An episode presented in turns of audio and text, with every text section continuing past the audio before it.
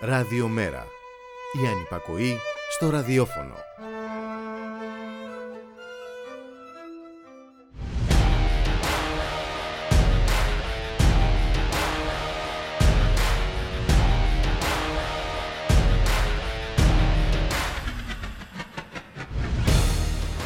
Και να που ξανασμίγουμε με την ιστορία να παραμένει στη σωστή κατά Μητσοτάκη πλευρά της. Οι πανηγυρισμοί για τα μνημόνια που φεύγουν για να ξανάρθουν, η εποπτεία που έφυγε αλλά παραμένει μέχρι το 2050, το χρηματιστήριο ενέργειας σταθερά στη θέση του με τις τιμές να απογειώνονται, τα χρέη των κολλητών του συστήματος να διαγράφονται και των πολλών να σωρεύονται, η ακρίβεια χωρίς ημερομηνία λήξης, οι κοινωνικές και παροχές υγείας να πετσοκόβονται σταθερά, οι εργαζόμενοι να τρώνε ξύλο και χημικά όταν διαμαρτύρονται, οι πρόσφυγες να πνίγονται, η αποθέωση του τουρισμού και η ισοπαίδωση του παραγωγικού ιστού, ο εκλεκτός της Δύσης Ελένσκι μέσω καταστροφής της χώρας του και των ανθρώπων της να πίνει σαμπάνιας με τους θεσμούς πρώην τρόικες και να παίζει επικίνδυνα παιχνίδια με τα πυρηνικά και η περιβόητη και αναμασιμένη κανονικότητα στην πιο φρικαλέα εκδοχή της. Και όχι, η ακραία καταστολή, η ατιμορρησία των εκλεκτών, η καταπάτηση των ανθρωπίνων δικαιωμάτων, η καταστροφή κάθε δημόσιου αγαθού, η γενικευμένη αίσθηση του άδικου δεν έφταναν για να αποτυπώσουν την εικόνα μιας τραυματισμένης, αν όχι ανύπαρκτης δημοκρατίας. Χρειαζόταν το σκάνδαλο των υποκλοπών για να νιώσουμε την αντιδημοκρατική ανάσα της κυβέρνησης Μητσοτάκη. Και ήρθαν και οι Αμερικάνοι συνάδελφοι για να πιστοποιήσουν ότι η σύψη στην καρδιά της Ελλάδας είναι πλέον ξεκάθαρη σε όλους για να χαρούμε και να χειροκροτήσουμε για το διαφαινόμενο τέλος του Κυριάκου του ταξιδευτή. Σαν σήμερα όμως το 1916 έγινε μία από τις πρώτες μαζικές απεργίες στην Ελλάδα. Στη Σέριφο οι μεταλλορύχοι κατάφεραν μετά από μεγάλους αγώνες με πρωτοστάτη το συνδικαλιστή πέρα την καθιέρωση του οκταώρου. Σαν σήμερα επίσης το 1923 ε, πραγματοποιήθηκε η μεγαλύτερη σε έκταση και μαχητικότητα απεργία πανεργατική συγκέντρωση της ΓΕΣΕ και του Εργατικού Κέντρου Πειραιά στο Πασαλιμάνι καταστέλλεται βία από στρατό και αστυνομία. 11 νεκροί, δεκάδες τραυματίες. Βασικά αιτήματα η αύξηση των ημερομισθείων, η μείωση των ωρών εργασίας, η βελτίωση των συνθήκων εργασίας, ιδιαίτερα για τους ανήλικους εργαζόμενους, η επαναπρόσληψη των απολυμένων και άλλα.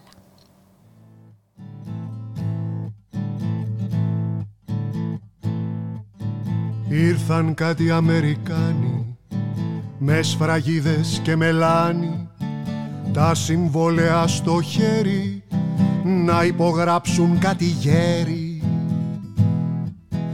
Υπογράψανε εν μέρη τα συμβόλαια οι γέροι και τους πουλήσαν στα ξένα δυο δολάρια τον έναν.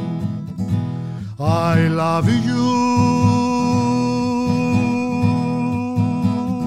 Ο Σολεμίο Λαμαντονίο Λαντιόνε I love you. Ο Μιο Λαντελατιόνε Βία στη βία της εξουσίας I love you. Μαντώνα βία,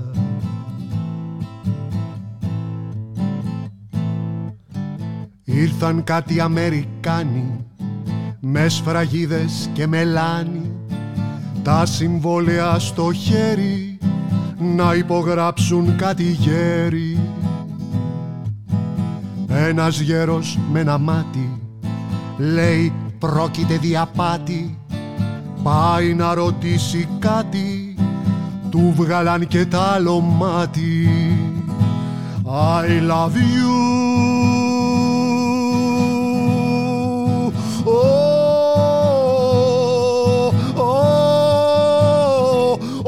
sole mio, la mandonio, la dione, I love you.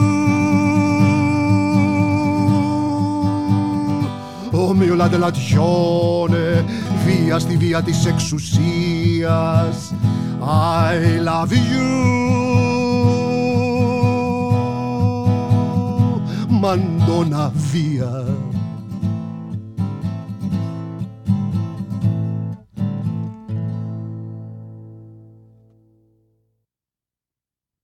Μεσημέρι φίλες και φίλοι, ακροάτρες και ακροατές, καλή εβδομάδα.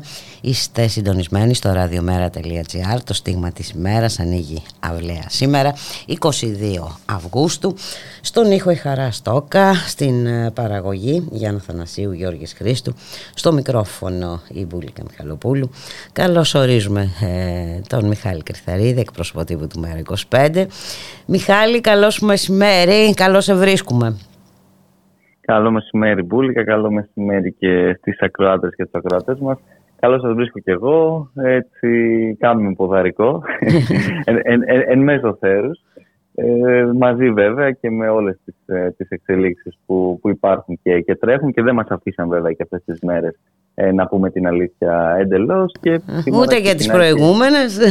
Ακριβώς, ακριβώς. Καλά, όχι, ναι, ακριβώς, όχι ότι είχαμε παίρνει καλύτερη έτσι, ε, εξέλιξη. Σε κάθε περίπτωση ελπίζω ο καθένας και η καθεμιά να κατάφερε με τον ένα ή με τον άλλο τρόπο να ξεφύγει όπως το αντιλαμβάνεται ο καθένας από όλη αυτή την, ε, την δυστοπική πραγματικά, πραγματικότητα την οποία βλέπουμε και αντιμετωπίζουμε ε, καθημερινά, διότι κατά τα άλλα ε, δυστυχώς φροντίζει η κυβέρνηση να μας επαναφέρει διαρκώς σε όλο αυτό το ζωφερό πλαίσιο το οποίο έχει στήσει και στο οποίο συνεχίζει βέβαια ε, να κυβερνά ο κύριος Μητσοτάκης στην ε, τη χώρα, ε, φτάνοντας πλέον να, ε, να εξοργίζει ακόμα και ε, μερίδες του πολύ συστημικού διεθνούς έτσι, τύπου Μπούλικα, ε, διότι εκεί προφανώς ε, η, η λίστα σπέτσα και όλα τα, τα εργαλεία τα οποία έχει επιστρατεύσει όλο το προηγούμενο διάστημα η κυβέρνηση δεν έχουν τον αντίκτυπο που έχει εδώ ε, με την ε, ακριβώς αντιπαράθεση αν θέλεις βλέποντας από τη μία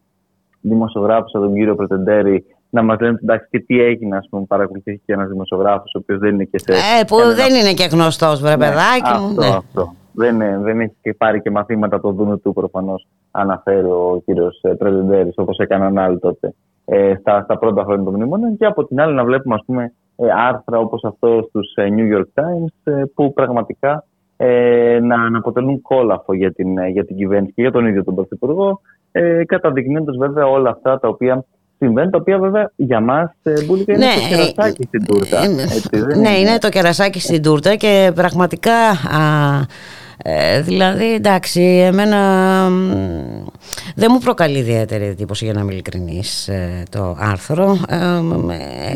και εν πάση περιπτώσει δεν χρειαζόμαστε το άρθρο το συγκεκριμένο του Αμερικανού συναδέλφου για να διαπιστώσουμε ότι η σύψη που λέει η σύψη στην καρδιά της Ελλάδας είναι πλέον ξεκάθαρη σε όλους και δεν είναι μόνο θέμα σύψης εδώ πρόκειται για θέμα δημοκρατίας επειδή ξαφνικά ξαφνικά ε, το θέμα των υποκλοπών έγινε μείζον θέμα έτσι, ε, δημοκρατίας όταν έχουμε δει όλα τα προηγούμενα πραγματικά και είναι, είναι, είναι πάρα πάρα πάρα πάρα πολλά ε, όλα όσα έχουν γίνει και που πιστοποιούν ότι η δημοκρατία δεν λειτουργεί σε αυτή τη χώρα έτσι. δηλαδή δεν χρειαζόταν είναι όπως το πες, το κερασάκι στην ε, τούρτα το θέμα των ναι, ναι, είναι, υποκλοπών. Είναι, είναι, η κορυφή του παγόβουνου απλά ακριβώς. Από κάτω υπάρχει ένα ολόκληρο ε, ευρύτερο πλαίσιο το οποίο βλέπουμε και πράγματι που δεν περιμέναμε έτσι, ε, τον ξένο τύπο και τον Αμερικανό δημοσιογράφο, αλλά ξέρεις όταν φτάνουμε στο σημείο... Εντάξει, είναι ενδεικτικό όμως, είναι ενδεικτικό και για μένα είναι ενδεικτικό και τον ε, προθέσεων ε, και του ξένου παράγοντα απέναντι στον Κυριάκο Μητσοτάκη και στην ε, κυβέρνησή του. Θέλω ναι. να πω με αυτό ότι τα χειροκροτήματα στο Κογκρέσο ε, ναι, ναι. μοιάζουν πάρα πολύ μακρινά πλέον Μιχάλη Κρυθαρίδη και, ναι, και προφανώς ο Κυριάκος Μητσοτάκης πλέον θεωρείται βαρύδι θα έλεγα.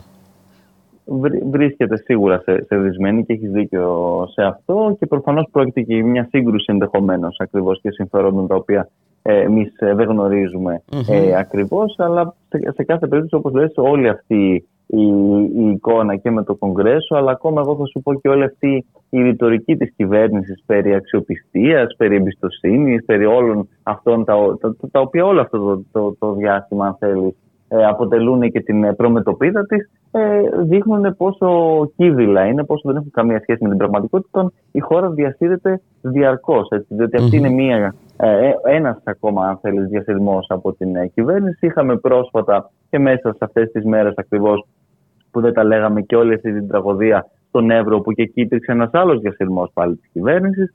Βλέπουμε όλη αυτή την κατάσταση που συνέχιζε ακόμα και αυτές τις μέρες και με τον Ελαιώνα και με τα εξάρχεια και με όλα αυτά τα οποία ζούσαμε και ζούμε και τα οποία όπως λες και εσύ πολύ σωστά δεν ε, δείχνουν ε, ότι έχουμε εν πάση περιπτώσει μια δημοκρατία η οποία λειτουργεί ε, όπως θα έπρεπε εν πάση περιπτώσει και προς όφελος των, ε, των πολιτών. Αντιθέτως, βλέπουμε έναν αυταρχισμό ο οποίος έχει όλο αυτό το, το συνολικό πλαίσιο μέρος του οποίου φυσικά είναι και αυτές οι παρακολουθήσεις σε δημοσιογράφους, σε πολιτικούς, σε πολιτικούς αντιπάλους, σε πολίτες ακόμα, διότι είχαμε δει τα προηγούμενα χρόνια καταγγελίες για ανθρώπους που καταδείκνυαν έτσι μηχανισμούς ακόμα μέχρι και στα μηχανάκια τους, ανθρώπους που ε, είναι του, του κινήματος της, ε, της κοινωνίας, αντιφρονούνται θα λέγαμε για την, ε, για την κυβέρνηση. Ε, και βλέπουμε πραγματικά πώς φτάσουν όλα αυτά μέσα βέβαια και από ένα ε, νομικό οπλοστάσιο παράλληλα. Δηλαδή εδώ δεν πρέπει να ξεχνάμε και το θεσμικό πλαίσιο το οποίο Ναι, υπάρχει, ναι, θέλω να πω δηλαδή όταν ο, το, από τις πρώτες κινήσεις που έκανε ο Κυριάκος ο Μητσοτάκης ήταν να έχει την πολιτική ευθύνη έτσι της ε, είπε, να έχει προσωπική ευθύνη όπως επίσης να έχει υπό τον έλεγχό του ε, το Αθηναϊκό Πρακτορείο Ειδήσεων και τα μέσα ε, ενημέρωσης ε, εντάξει τότε δεν υπήρχαν ε, και οι ανάλογες αντιδράσεις ε, νομίζω ότι ήταν δεικτικές αυτές οι κινήσεις και δεν νομίζω ότι πρέπει να μας προκαλούν έκπληξη τα όσα ε, βγαίνουν στο φως τώρα Μιχάλη Κρυθαρίδη. Και, και μπούλικα και ακριβώς και από τον τρόπο ακόμα και που διορίστηκε ακόμα και ο διοικητής τότε της ΕΕΠ, αυτής της ΕΕΠ που υπήρχε υπό τον Πρωθυπουργό. Και βέβαια ακριβώς από τη στιγμή που αναλαμβάνει ο Πρωθυπουργός την ευθύνη και την αρμοδιότητα για μια τέτοια υπηρεσία, από εκεί και έπειτα δεν μπορεί όταν γίνεται κάτι τέτοιο την ευθύνη να την επιρρύπτεις στους άλλους. Και αυτό είναι, αν θέλεις Μπούλικα, ένα τεράστιο ε, ζήτημα. Αντικειμενικά η, η ευθύνη είναι δική του.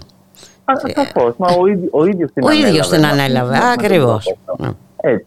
Ε, απλά κατά τα άλλα, εγώ μπουλίκα πέρα από το συγκεκριμένο αυτό και με την, με την, με την υπαγωγή αν θες, της ΕΕΠ στον Πρωθυπουργό και με όλα όσα συνέβησαν, ε, για μένα ε, και για μας, αν θες, υπάρχει και ένα ευρύτερο ζήτημα του θεσμικού πλαισίου των παρακολουθήσεων. Είναι αυτό το λάθο το οποίο έχει γίνει και όχι μόνο επί της ε, κυβέρνησης του κ. Μητσοτάκη, αλλά και διαχρονικά. Mm-hmm. Ακριβώς, όπου πραγματικά τα δικαιώματα και οι ελευθερίε των πολιτών βρίσκονται διαρκώς έτσι υποδιωγμό και στο κρεβάτι του, του, του, του προκρούστη, με όλη αυτή την κατάσταση την οποία έχουμε δει ε, να επισυμβαίνει, ιδιαίτερα αν θέλεις, τα τελευταία χρόνια των, ε, των μνημονίων, με όλη αυτή τη γνωστή κατάσταση, με την επέκταση των δρομονόμων, με τη διεύρυνση του τρόπου και της ευκολίας με την οποία και η ίδια η παρακολουθεί. Διότι, ε, αν θες και ένα επιχείρημα τώρα της κυβέρνησης, ήταν ότι ό,τι και να έγινε, εντάξει, μπορεί να μην ήταν ηθικό, να μην το σωστό, ήταν νόμιμο. Νόμιμο είναι διότι ακριβώς έχει γίνει λάστιχο όλη αυτή η διαδικασία. Και μάλιστα ε, το τελευταίο αποκορύφωμα αυτό ήταν και με τις ευλογίες τότε του Πασό Κινάλ.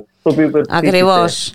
ναι, και τώρα ο θυγόμενος ε, κύριος Ανδρουλάκης αλλάζει ρότα. Να, να θυμίσουμε, γιατί πρέπει να τα θυμίζουμε αυτά και να θυμόμαστε και να θυμίζουμε ότι είχε αποδεκτεί ναι. ο κύριος Ανδρουλάκης ότι ο παρακολουθούμενος δεν μπορεί να έχει γνώση ε, της παρακολούθησης και για ποιο λόγο και, για, και, και γιατί. Ναι. Έτσι, ότι δεν δικαιούται να γνωρίζει ο παρακολουθούμενος. Λοιπόν, τώρα που πρόκειται ε, για τον ίδιο, ε, άλλαξε το σκηνικό. Ε, ναι, οπότε α, ακριβώς υπάρχει όλη αυτή η, η κατάσταση την οποία γνωρίζουμε και βλέπουμε, διότι ακριβώς για μας ε, εντάσσεται σε αυτό το συνολικότερο πλαίσιο μιας επίθεσης που όσο τη βιώνει η κοινωνία, τόσο βεβαίως και η εξουσία θα αυταρχικοποιείται με όλες αυτές τις εκφάνσεις και αυτές τις μορφές. Και αυτό, ξαναλέω, είναι κάτι το οποίο έχουμε δει διαχρονικά να συμβαίνει και να κορυφώνεται, αν θέλεις τώρα, επί των ημερών της της ε, κυβέρνησης του κ. Μητσοτάκη, διότι φαίνεται πως δεν έχει κανέναν απολύτως φραγμό και καμία ε, κανέναν απολύτως ενδιασμό. Ε, το έχει αποδείξει πολλά ναι, ναι, ναι. και για, και για πολλά θέματα, α, Μιχάλη Κρυθαρίδη. Ακριβώς, ακριβώς. Και να πούμε ότι σε αυτή είναι ακριβώς την, ε, την κατεύθυνση. Σήμερα συνεδριάζει, ανοίγοντας και η Βουλή, βέβαια. Ναι, ναι θα μιλήσουμε και με τον Αλέξανδρο Σμυρλή. Πρέπει να έχει αρχίσει η διαδικασία της διάσκεψης των Προέδρων. Ναι.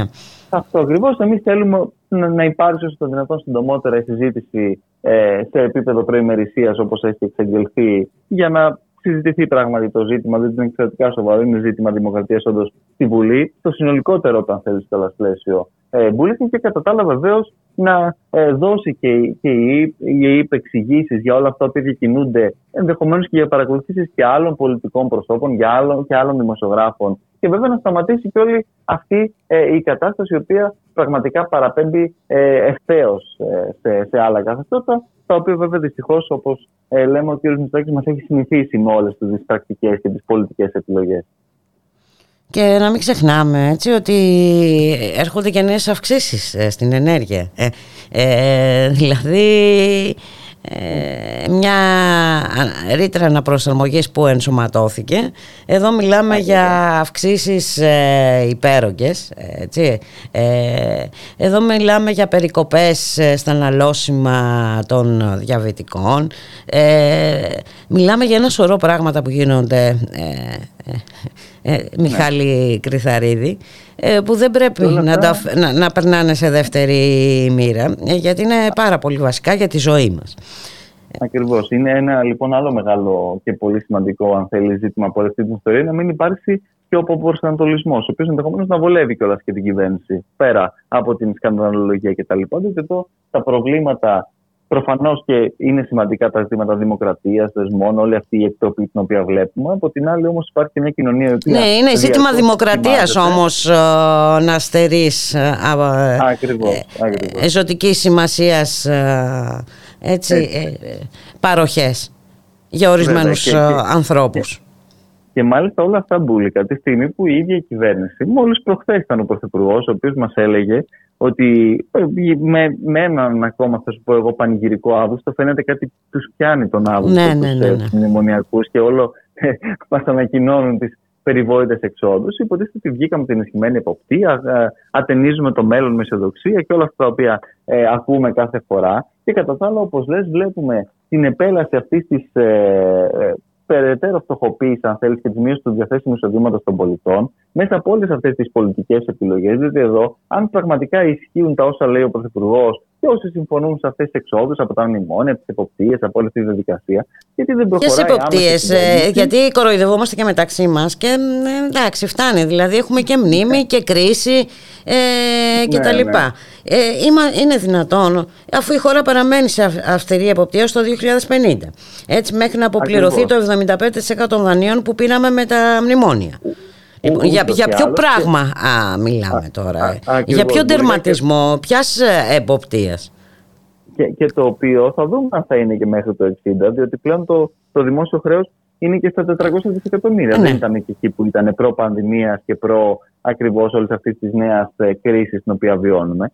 Και κατά τα άλλα, μέσα σε αυτές τις συνθήκες, ακριβώς βλέπουμε από τη μία τους ιδιώτες παρόχους να ανακοινώνουν ε, τις υπέρογγες αυτές αυξήσει, οι οποίες ήταν δεδομένες ότι θα έρθουν από τη στιγμή που ουσιαστικά τι έγινε, ενσωματώθηκε η ρήτρα να προσαρμογεί στα κειμενόμενα τιμολόγια. Και αυτό είναι τώρα το οποίο κάνουν οι πάροχοι και βλέπουμε αυτές τις νέες αυξήσει φωτιά. Και η κυβέρνηση φυσικά ε, απλώς να νύπτει τα σχήρα της όπως συνήθως ε, κάνει και να επιδοτεί, να συνεχίζει να επιδοτεί την εσχροκέδια αυτών των γνωστών και λίγων ολιγαρχών. Και κατά τα άλλα, βλέπουμε και όλη την υπόλοιπη κατάσταση με την ανεργία να αυξάνεται ακόμα και μέσα στο μήνα Ιούλιο συγκριτικά με τον προηγούμενο και παρόλα αυτά η κυβέρνηση να παρουσιάζει μια μαγική εικόνα με όλα αυτά τα οποία βλέπουμε διαρκώς να αντιμετωπίζουν οι πολίτες εκεί έξω σε μια σειρά από ε, πολύ βασικά αν θέλεις ε, αγαθά και... Μα πηγαίνει στο σούπερ μάρκετ και δεν ξέρει, δηλαδή κάθε φορά είναι και οι, οι τιμές είναι προς τα πάνω.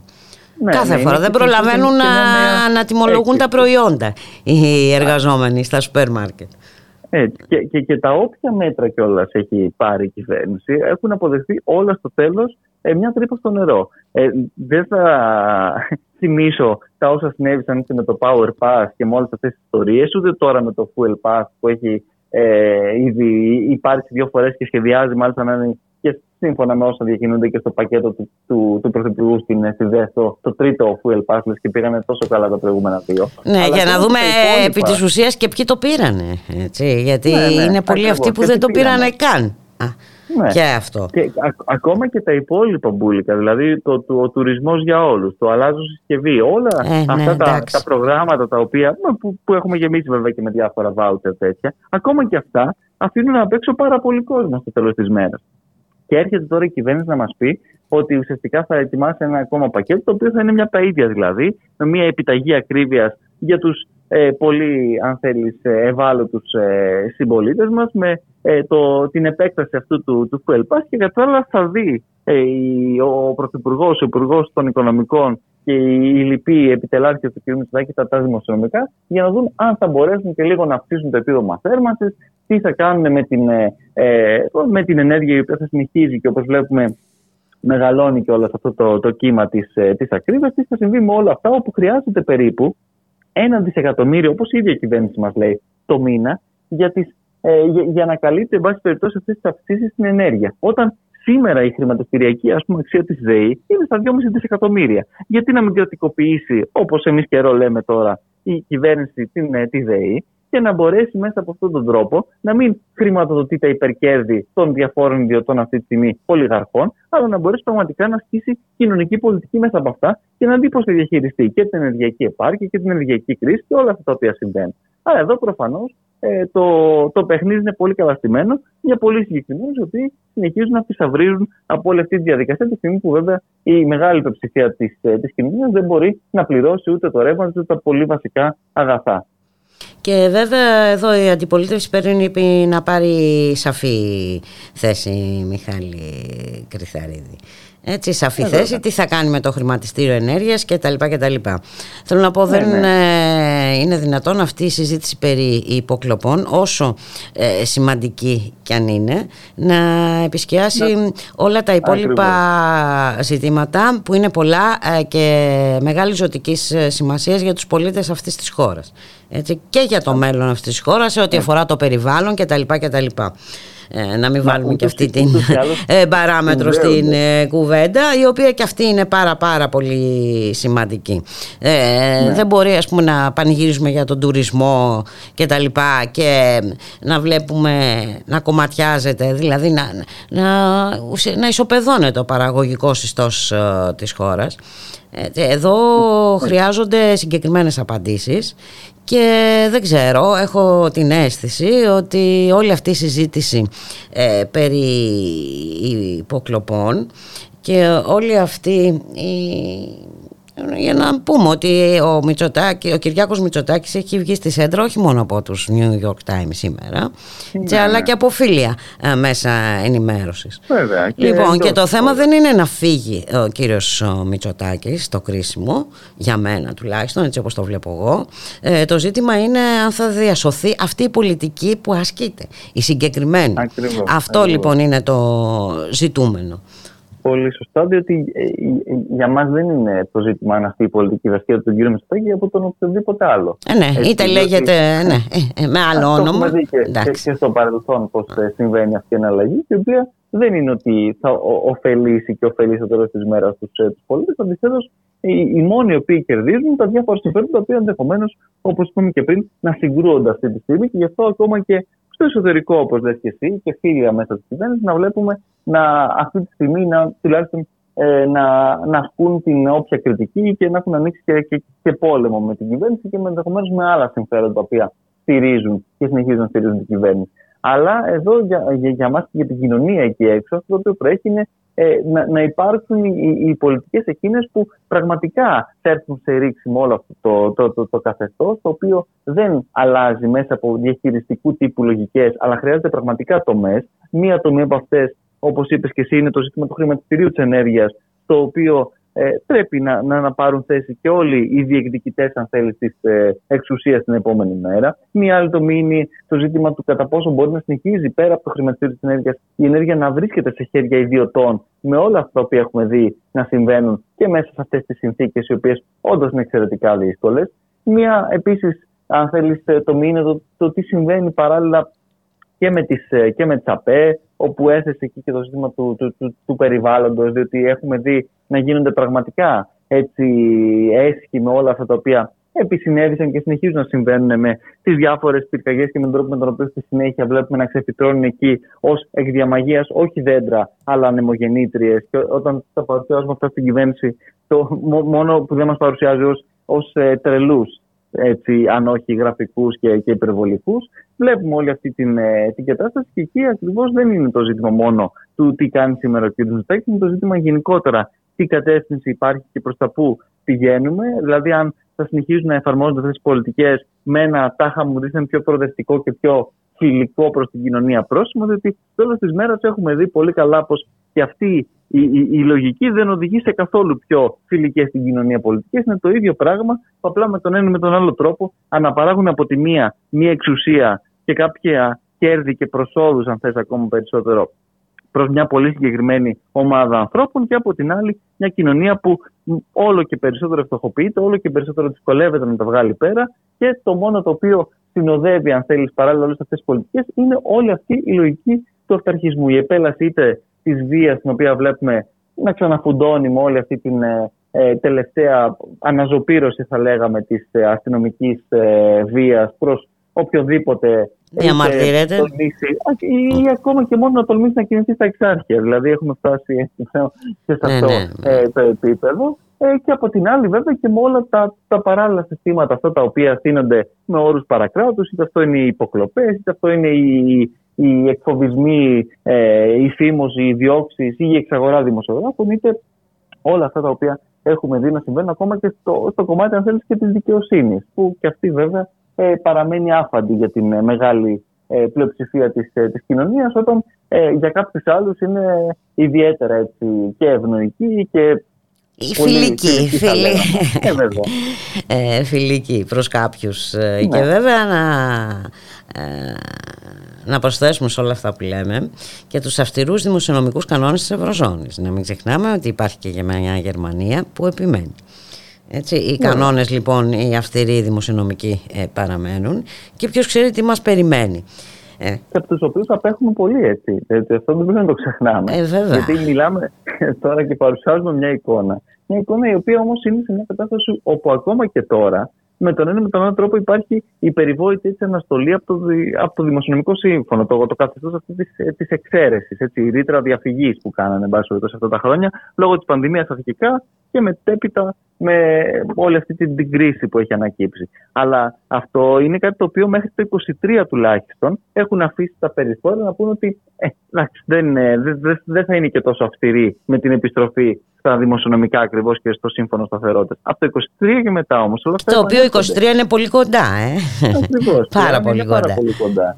Δεν είναι κάτι το οποίο φαντάζει ε, μακρινό και ακόμα και εκεί και με τον τρόπο με τον οποίο έκλεισαν και οι τελευταίες λεγόμενες μεταμνημονιακές αν θέλεις αξιολογήσεις οι, το, οι ίδιοι οι, οι, οι άνθρωποι αυτοί της Τρόικας ή όπως θέλουν να τι ονομάζουν σήμερα, δεν έχει σημασία, μιλούσαμε για την ανάγκη ακόμα και αναθεώρηση των πλεονασμάτων προς τα πάνω, διότι ακριβώς και με τα νέα δεδομένα του δημοσίου χρέους και των δημοσίων οικονομικών, δεν μπορεί να βγει ο στόχος του 2060 ακριβώς για να φτάσουμε ε, στο επίπεδο του χρέους στα, στα, στα, στα, στα επίπεδα που, που το ίδιο το σύμφωνο το δημοσιονομικό επιτρέπει. Άρα εδώ υπάρχουν μια σειρά από τέτοια ζητήματα και τα οποία δεν ξέρουμε και πώς θα συνεχιστούν. Διότι εδώ υπάρχει ένας χειμώνας, ο οποίος τουλάχιστον σύμφωνα με όλες τις εκτιμήσεις έρχεται για την Ευρώπη εξαιρετικά σκληρός και δύσκολος. Mm-hmm. Δεν θα είναι καθόλου ε, καλύτερος, αν θες, και για τη χώρα μας ή για τον οποιοδήποτε. Εδώ ακόμα έβλεπα μέχρι και τον Γάλλο πρόεδρο, τον Εμμανουέλ Μακρόν, ο οποίος έχει στη χώρα του και ε, αρκετή πυρηνική ενέργεια και δεν εξαρτάται τόσο πολύ από το φυσικό αέριο και ο οποίος καλούσε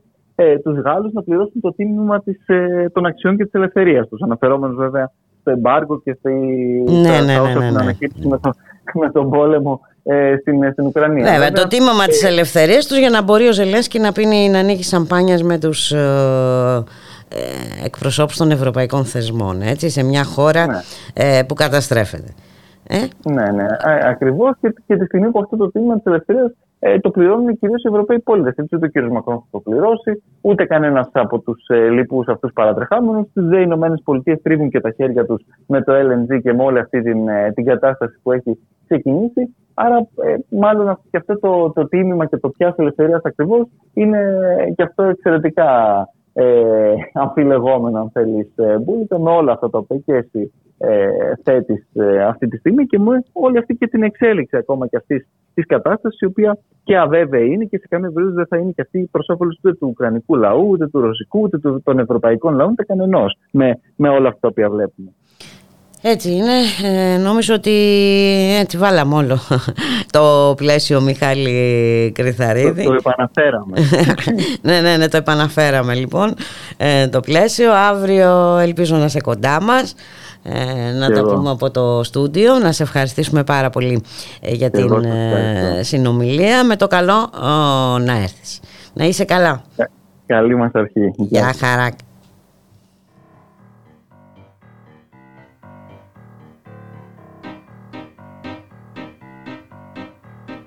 Είμαι φτωχός, κουρασμένος, σκυφτός, ανθρωπάκος των ταπεινών και των άλλων πουλιών φιλαράκος.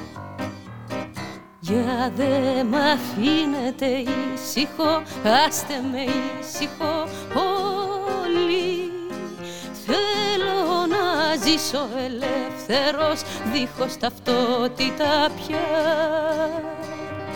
Για δε μ' αφήνετε ήσυχο, άστε με ήσυχο όλοι Θέλω να ζήσω ελεύθερος δίχως ταυτότητα πια. Μια ζωή με κρατάνε, κουνάνε με ένα σπάγκο. Λόγια, σχολιά, μέρα νύχτα, δουλειά και στον πάγκο για δε μ' αφήνετε ήσυχο, άστε με ήσυχο όλοι Θέλω να ζήσω ελεύθερος, δίχως ταυτότητα πια. Για δε μ' αφήνετε ήσυχο, άστε με ήσυχο. Όλοι Θέλω να ζήσω ελεύθερος, δίχως ταυτότητα πια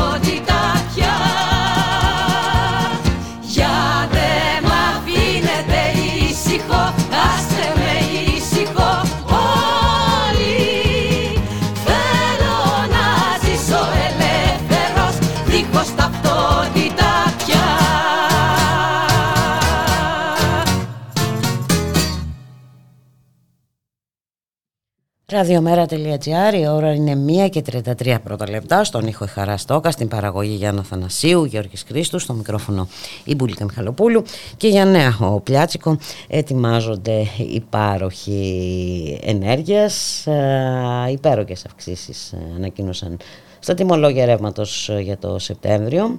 Πολλές ε, εταιρείες. Να καλωσορίσουμε τον κύριο Γιώργο Λεχουρίτη πρόεδρο του ΙΝΚΑ. Καλό σας μεσημέρι κύριε Λεχουρίτη Καλό μεσημέρι. Τι κάνετε; Ε, καλά. Προσπαθούμε να είμαστε καλά. Εσείς τι κάνετε; Εγώ βλέπω, ακούω, μιλάω. Τα γεγονότα δυστυχώς έρχονται να επιβεβαιώσουν τις ανησυχίες του Ίνκα που έλεγε εδώ και τόσο καιρό ότι η τροπολογία περί αναστολής της ρήτρας αναπροσαρμογής ήταν ένα επικοινωνιακό τέχνασμα της κυβέρνησης και πέσαμε μέσα τελικά στις προβλέψεις που είχαμε επισημάνει τόσο καιρό. Και τελικά έχουμε ενσωμάτωση της ρήτρας αναπροσαρμογής. Ακριβώς, ότι τελικά η ρήτρα αναπροσαρμογής θα μπει μέσα στην κιλοβατόρα, πράγμα το οποίο έγινε. Μα θα μου πείτε, μα η κυβέρνηση επιδοτεί την ε, ρήτρα αναπροσαρμογής ή την ακρίβεια στην ηλεκτρική ενέργεια, αλλά από 11 λεπτά που είχε να πάρουμε το βασικό ε, πάροχο που είναι η ΔΕΗ πήγε στα, 50, στα 48 ε, με επιδότηση 34 λεπτά, με επιπλέον κόστος για το καταναλωτή ε, στα 17 λεπτά η κιλοβατόρα.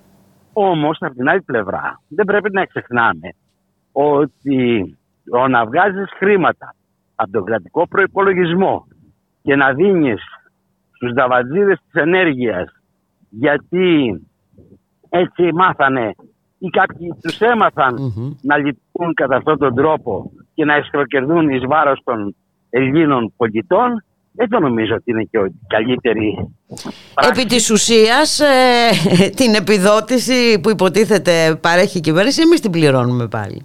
Ναι, γιατί όπως είπατε είναι από το κρατικό είναι από τους φόρους τους οποίους πληρώνουμε. Άρα δηλαδή... Ε, τα, χρήματα, ναι. τα χρήματα που θα μπορούσαν να πάνε στην υγεία, στην παιδεία, σε άλλες ε, ανάγκες που έχει η ελληνική κοινωνία πηγαίνουν στις 20 εταιρείες που διαφεντεύουν το θέμα ενέργεια. Θα μου πείτε, καλά, υπάρχουν και μικρούλες εταιρείες. Σαφέστατα υπάρχουν. Αλλά οι μεγάλοι πάροχοι είναι τέσσερι μαζί με τη ΔΕΗ. Αυτοί λοιπόν θα πάρουν το μεγάλο πακέτο. Ξέρετε πόσο περίπου θα, καταναλ... θα πληρώσει το ελληνικό κράτος, δηλαδή ο φορολογούμενος πολίτης της εταιρείες ενέργειας για το μήνα ε, Σεπτέμβριο. Δύο δις και 1,3 δις τον Αύγουστο. Πόσο πάμε; 3,5 περίπου δις θα χρηματοδοτήσει το ελληνικό κράτος όχι η κυβέρνηση, το ελληνικό κράτος δεν είναι η κυβέρνηση. Ε, το δημόσιο, το δημόσιο που όλοι εμείς πληρώνουμε. ναι. Ακριβώς.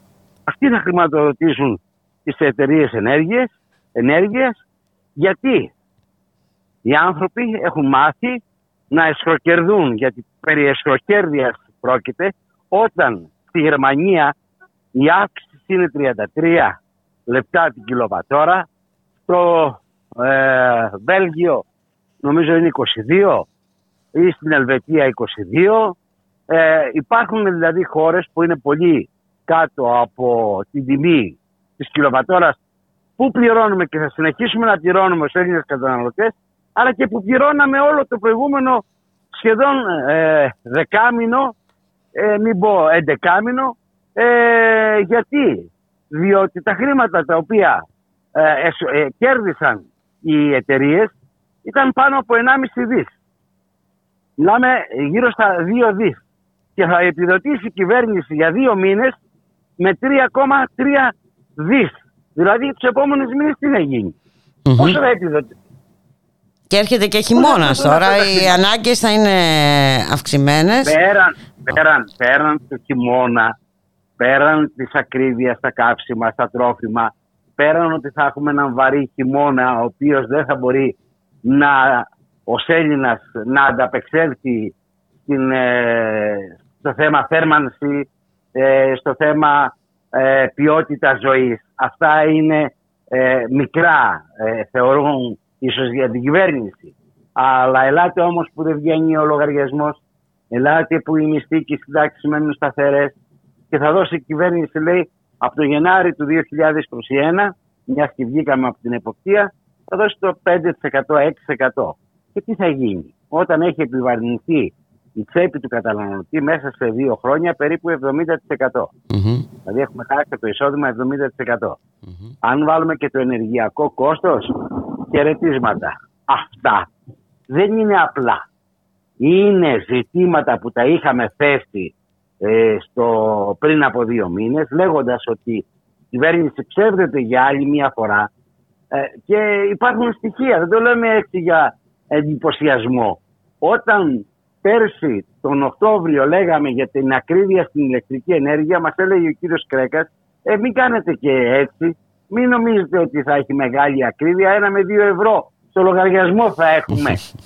και το ένα με δύο ευρώ κατέδειξε να είναι χίλια και δύο χιλιάδες και πέντε χιλιάδες ευρώ. Τα ίδια λέμε και τώρα. Ότι κοιτάξτε, δεν είναι έτσι εύκολα τα πράγματα. 600, 800% αύξηση στην ηλεκτρική ενέργεια. Δηλαδή από ε, τρομακτικό. Η ΔΕΗ την κιλοβατόρα φτάσαμε να έχει κιλοβατόρα ε, 80 λεπτά. Δηλαδή αν, αν διαλογιστούμε όλοι και αν σκεφτούμε όλοι ότι πόσο ακρίβεια υπάρχει στην ηλεκτρική ενέργεια και όλοι ε, ε, πάντα βάζουν ως προαπαιτούμενο ότι ξέρετε η ηλεκτρική ενέργεια ακρίβει είναι λόγω του φυσικού αερίου. Δεν είναι Το φυσικό αέριο συμμετέχει με το 40% στην παραγωγή ηλεκτρικής ενέργειας. Το υπόλοιπο 60% δεν είναι αυτά τα οποία λένε. Αλλά πώς θα δικαιολογήσουν την ακρίβεια, πώς θα δικαιολογήσουν την εσχροκέρδεια στους επιτίδιους, αυτό είναι το ζητούμενο και αυτό καλείται ο κόσμος σήμερα να αντιμετωπίσει. Όταν λέμε υπάρχει ακρίβεια, υπάρχει ακρίβεια στα, στα είδη προϊόντων σούπερ μάρκετ. Τρόφιμα, είδη περιποίησης, στην αγορά, γενικά διαμαρτύρονται οι, ε, οι καταστηματάρχες, οι έμποροι ότι δεν υπήρχε κινητικότητα παρόλο στις μεγάλες εκτόσεις. Πού να βρεθεί χρήμα να καταναλώσει ο κόσμος όταν τα χρήματα που ήταν να μπουν στην παραγωγική αγορά τα πήραν ε, το ρεύμα και ε, με δανεισμό πληρώνουν ε, την ηλεκτρική ενέργεια. Mm. Ποιος να φανταζόταν ποτέ ότι θα πάει ο άλλος να δανειστεί από συγγενείς, φίλους ή ακόμα και από τράπεζες για να πληρώσει το λογαριασμό ρεύματος. Μπορούσε κανείς να το διανοηθεί.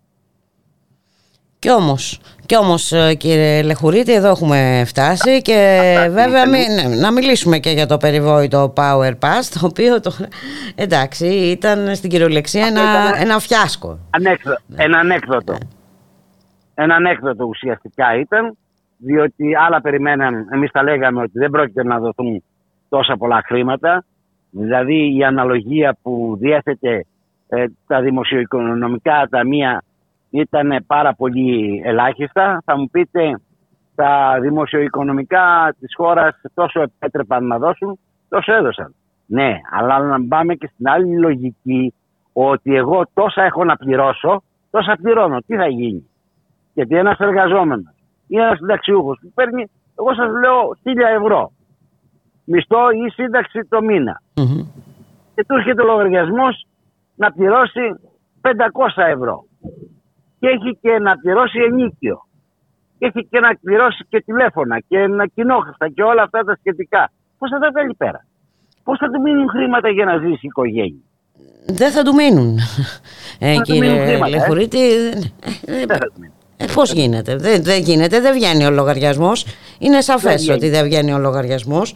Και... έτσι είναι, δεν βγαίνει. Ε, με, με, με, τίποτα και αν κάτι υπάρχει ας το πούμε ε, εντάξει θα καταναλωθεί και αυτό αν υπάρχει κάποιο ε, απόθεμα Αποθεματικό Μπράβο Ναι αν, υπάρχουν, αν, μπούμε στη λογική αν μπούμε στη λογική του κυρίου ε, Στουρνάρα που λέει ε, τα δύο προηγούμενα χρόνια οι Έλληνες έκαναν αποταμίευση ναι. από λόγω του COVID άρα δηλαδή δεν ναι. κυκλοφορούσαν άρα έχουν υπάρχουν χρήματα, ας βγάλουν από τον πεζαχτά τα, τα χρήματα για να πληρώσουν την ακρίβεια που έρχεται το επόμενο χρονικό διάστημα. Έτσι λοιπόν πάθαμε και με το, τα κάψιμα, έτσι πάθαμε και το ηλεκτρικό ρεύμα και θα πάθουμε και θα συνεχίσουμε να πάθουμε. Γι' αυτό το ίνκα λέει ότι έρχεται μαύρος χειμώνας για τους Έλληνες καταναλωτές. Ναι, και το θέμα είναι να μην το δεχθούμε μυρολατρικά αυτό κύριε Λεχουρίτη Και να Αν έρθουμε υπάρχει λίγο και εκεί- στην ουσία του ζητήματος. Η ουσία του ζητήματος για το ότι μας συμβαίνει σε ό,τι αφορά και την ενέργεια είναι η περιβόητη απελευθέρωση της ενέργειας, ιδιωτικοποίηση δηλαδή. Α, Ε, μπράβο. ε, Θυμάστε τι ε, έλεγε τώρα. ναι. Τώρα με φέρνετε σε ένα άλλο, σε μια άλλη σκέψη. Να θυμηθώ τον κύριο Χατζηδάκη τι έλεγε. Ε, βέβαια, ναι. Ότι με την εξυγίανση της ΔΕΗ και την απελευθέρωση της ενέργειας θα θυμίνει το ηλεκτρικό ρεύμα. ναι, το είδαμε. Ναι. Είδατε πόσο φθηνό είναι το ηλεκτρικό ρεύμα. Δεν ξέρω. Ο κύριος Χατζηδάκης τι απαντά σε όλα αυτά; Θα, ξέρετε τι θα απαντήσει. Η διεθνής ε, Ε, ναι, θα, κρίση- θα, μα- ναι, ναι, ναι, στη, βέβαια. Ο πόλεμος- Είναι ο κλασική πόλεμος η απάντηση αυτή. Ναι. Ρωσίας-Ουκρανίας έφερε την ακρίβεια. Αυτά πάντα έχουν μία δικαιολογία για να αιτιολο- αιτιολογήσουν την ανικανότητα. Και αυτό είναι το χειρότερο απ' όλα. Και δεν είναι μόνο ανικονότητα, είναι συγκεκριμένες επιλογές ε, κύριε Λεχουρίτη. Έτσι, είναι ε, η επιλογή. Λοιπόν, ε, ε, Είναι θέμα επιλογών. Όταν Άρα κάνεις λοιπόν κακές ένα επιλογές μεγάλο να ζητούμενο τα είναι η αποφύγουν, κρατικοποίηση των μονάδων παραγωγής ρεύματος. Λοιπόν, να- η, Μα, η κατάργηση του χρηματιστηρίου της ενέργειας. Ακριβώς, ακριβώς. Το ζητούμενο λοιπόν. Δεν είναι να ζητήσουμε όλη- μια επιδότηση ας πούμε ή για Όχι, να, όχι, να βέβαια. πάρουμε 30 Η- ευρώ ή και τα λοιπά. Κοιτάξτε, το να, το να κατηγορείς όταν είσαι στην αντιπολίτευση την επιδοματική πολιτική και να έρχεσαι ως κυβέρνηση να την εφαρμόζεις στο πολλαπλάσιο Ε, ναι, παντού δεν είναι όμως. ότι καλύτερο. Ναι. Δεν είναι ότι καλύτερο. Έτσι δηλαδή τι θέλεις στο λαό να λιμοκτονεί και να απλώνει το χέρι σαν επέτης και να λέει δώσε και εμένα μπαρμπά. Αυτό θέλουμε σε μια ενωμούμενη πολιτεία. Να βγαίνει ο κόσμος ζητιάνος γιατί το 45% αυτή τη στιγμή των πολιτών αδυνατούν να πληρώσουν το ηλεκτρικό ρεύμα. Δηλαδή έχουν δώσει θέση στην αγορά 1,5 εκατομμύριο, ε, με 1,5 δις ευρώ. Δεν έχουν πληρωμένους λογαριασμούς. Μάλιστα. Όλα αυτά είναι σκέψεις και προβληματισμοί. Και όπως είπατε, οι- υπάρχουν κάποια αγαθά τα οποία πρέπει να είναι δημόσια. Είτε μας αρέσει, είτε δεν μας αρέσει. Είτε έχουμε διαφορετική ε, πολιτική αντίληψη. Κάποιοι θέλουν να έχουν φιλελεύθερη οικονομία. Δικαίωμά τους. Κάποιοι θέλουν να έχουν σοσιαλιστική, ριζοσπαστική. Δε, όμως από εκεί και πέρα ο λαός... είναι Κοιτάξτε, αυτός ο το οποίος ρεύμα είναι κοινωνικό αγαθό, ε, Α, κύριε μπράβο. Λεχουρίτη. Α, μπράβο. Αυτό Λοιπόν, είναι έχουμε- αδιαπραγμάτευτο. Πρέπει να είναι Α, έχουμε αδιαπραγμάτευτο. Το νερό. Έχουμε Όπως το λοιπόν νερό. Ναι. Είναι κοινωνικό αγαθό. Ακριβώς. Το ρεύμα είναι κοινωνικό αγαθό. Όπως είναι και τα κάψιμα κοινωνικό αγαθό θα μπορούσα να πω, διότι χωρίς να έχεις μέσον μεταφοράς δεν πας στη δουλειά σου, άρα δεν έχεις μεροκάματο, άρα δεν ζει η οικογένεια. Καλά μέχρι εδώ. Μια χαρά. Καλά. Τι ερχόμαστε και λέμε, χάρη της ιδιωτικοποίησης και της φιλελεύθερης αντίληψης, ιδιωτικοποιούμε τα πάντα. Ναι. Υπάρχει απόφαση του ΣΤΕ, και έρχομαι σε ένα άλλο θέμα, που λέγεται νερό. Και λέει. Η οποία, «Ειδά, την, η και- οποία παραβιάστηκε από αυτήν εδώ την ε, Μπράβο! κυβέρνηση κύριε Λεχουρίτη. Αυτό λέμε. Ναι. Αυτό λέμε. Έρχεται τώρα και το πηγαίνει, πηγαίνει την ΕΙΔΑΠ και την ΕΙΔΑΠ στο, στο ταμείο, στο περιβόητο ταμείο για να πληρωθούν λέει οι δανειστές και το χρέος της χώρας. Mm. Μάλιστα. Πάνε στο ταμείο λοιπόν και θα ιδιωτικοποιηθούν και αυτές οι εταιρείες. Αδιανόητα πράγματα. Δεν πρέπει να το επιτρέψουμε κύριε Μα Λεχουρίτη. ακριβώς γι' αυτό τα συζητάμε. Α, Γιατί, δεν πρέπει να το ε, επιτρέψουμε. όταν- Χρειάζεται όταν συλλογική δράση με συγκεκριμένα αιτήματα, απλά κατανοητά και χωρίς πολλές πολλές ε, φιωριτούρες. Εμείς θα είμαστε στις επάλξεις του- των αγώνων όπως κάναμε και με το ρεύμα. Θα είμαστε πάντοτε αρρωγοί στα συνδικάτα της ΕΙΔΑΠ και της ΕΙΔΑΠ που αντιδρούν στην ιδιωτικοποίηση του, ρεύμα, του, Του νερού. Και βεβαίως θέλουμε, αν είναι δυνατόν, να συζητάμε ότι θέλουμε και τη ΔΕΗ κρατική έτσι ώστε να Ναι. υπάρχουν εκείνες προϋποθέσεις και να σταματήσει η κοροϊδία. Ακριβώς. Δηλαδή, όταν θα ιδιωτικοποιηθεί η ΔΕΗ θα είναι φθηνότερο το ρεύμα, διότι ακριβώς το αντίθετο συμβαίνει. Έτσι ακριβώς Τώρα είναι, το φαίνονται τα είδαμε, παιχνίδια. ε, γνωρίζουμε τις επιπτώσεις, Θέλουμε, είδαμε θέλουμε, πώς ακριβώς. ακριβώς, πώς λειτουργήσε ε, το θέμα, οπότε νομίζω ότι είναι μόνο, το μόνο ε, εφικτό αίτημα. Έτσι, ε, να ε, κρατικοποιηθεί η ΔΕΗ. καλές ιδιωτικοποιήσεις, αλλά υπάρχουν και όρια. Έτσι, ε, όχι και στα κοινωνικά αγαθά, κύριε ε, Λεχουρίτη, όχι στο νερό, όχι στην ενέργεια. Όχι. Ε. Και υπάρχουν και άλλοι τομείς. Η υγεία μπορεί να ιδιωτικοποιηθεί η υγεία. Είναι δυνατόν να ιδιωτικοποιηθεί η υγεία; Ε, μπορεί να ιδιωτικοποιηθεί η παιδεία, όπως γίνεται. Παιδεία; Ναι. Ωραία, να ιδιωτικοποιήσουμε τότε και την ασφάλεια του κράτους. Τις ενόπλες δυνάμεις. Να ιδιωτικοποιήσουμε και την αστυνομία. Να ιδιωτικοποιήσουμε και το δικαστικό σώμα. Μάλιστα. Άμα πάμε στην ιδιωτικοποίηση των πάντων, έχουμε να ιδιωτικοποιήσουμε. Λοιπόν, κάπου τα ψέματα τελειώνουν και κάπου οι άνθρωποι που κυβερνούν διαχρονικά πρέπει να αντιληφθούν ότι υπάρχει και λαός. Ναι, μένει η ευημερία ναι, πρέπει, Επειδή όμως δεν το αντιλαμβάνονται πολλές φορές, πρέπει να τους βοηθήσουμε και εμείς να το αντιληφθούν, ε, κύριε Λεχουρίτη. Αυτό κάνουμε. αυτό κάνουμε. Γι' αυτό κάνουμε τη συζήτηση για να δώσουμε ένα Ότι ε, δεν είναι όλα ε, ένα, μια οριζόντια γραμμή. Υπάρχει και πάνω, υπάρχουν και κάτω. Άρα πρέπει να υπάρχουν και αντιδράσεις. Ε, ας αντιδράσουμε ως λαός και ας μην είμαστε οι εκτιμητές του καναπέ, αλλά οι εκτιμητές του δρόμου, θα έλεγα. Έτσι, να σας ευχαριστήσουμε πάρα πολύ ε, κύριε Λεχουρίτη. Σίγουρα θα έχουμε την ευκαιρία να τα ξαναπούμε. Βεβαίως, βεβαίως. να είσαστε καλά. Ευχαριστώ πάρα πολύ. Γεια χαρά.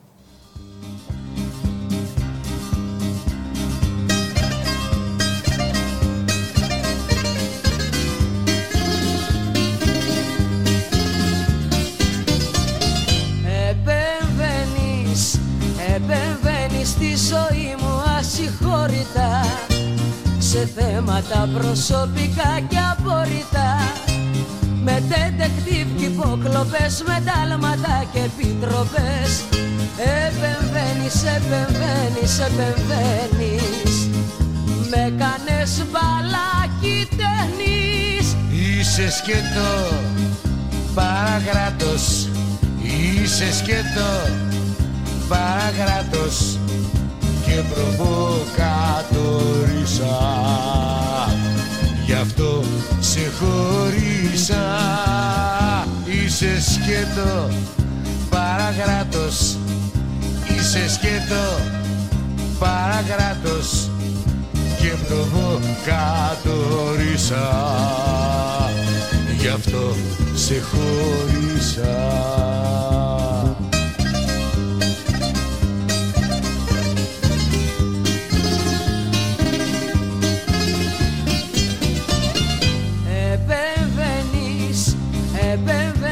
με πειρά κατευθυνόμενα Στο σπίτι μου στους φίλους και το κόμενο. Με εντάλματα και σπαστικά με κόλπα τρομοκρατικά. Επεμβαίνεις, επεμβαίνεις, επεμβαίνεις. Με κάνες μπαλάκι ταινείς Είσαι σκέτο, παρακράτος. Είσαι σκέτο, παρακράτος και προβοκατορίσα Γι' αυτό σε χωρίσα. Είσαι σκέτο παραγράτος Είσαι σκέτο παραγράτος και προβοκατορίσα Γι' αυτό σε χωρίσα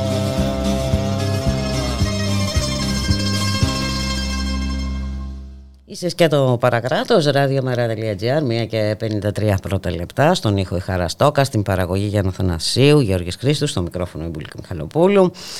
Ε, ξεκινά σήμερα η πρώτη φάση της ε, κοινοβουλευτικής διαχείρισης του σκανδάλου των ε, υποκλοπών. Να καλωσορίσουμε τον Αλέξη Σμυρλή, μέλος της πολιτικής γραμματείας και υπεύθυνο πολιτικού σχεδιασμού του ΜΕΡΑ25. Καλό μεσημέρι Αλέξη. Καλό Καλώ σε βρίσκουμε και πάλι.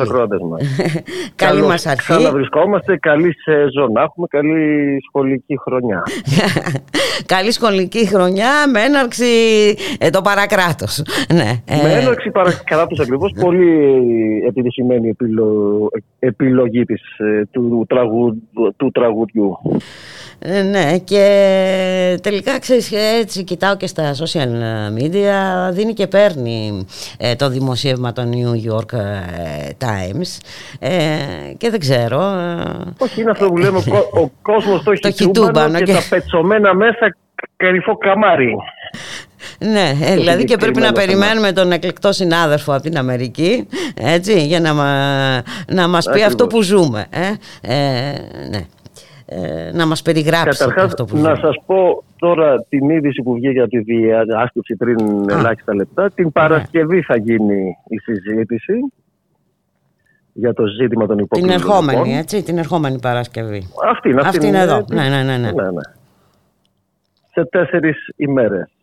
Μάλιστα. Ε, ήταν ομόφωνη η απόφαση.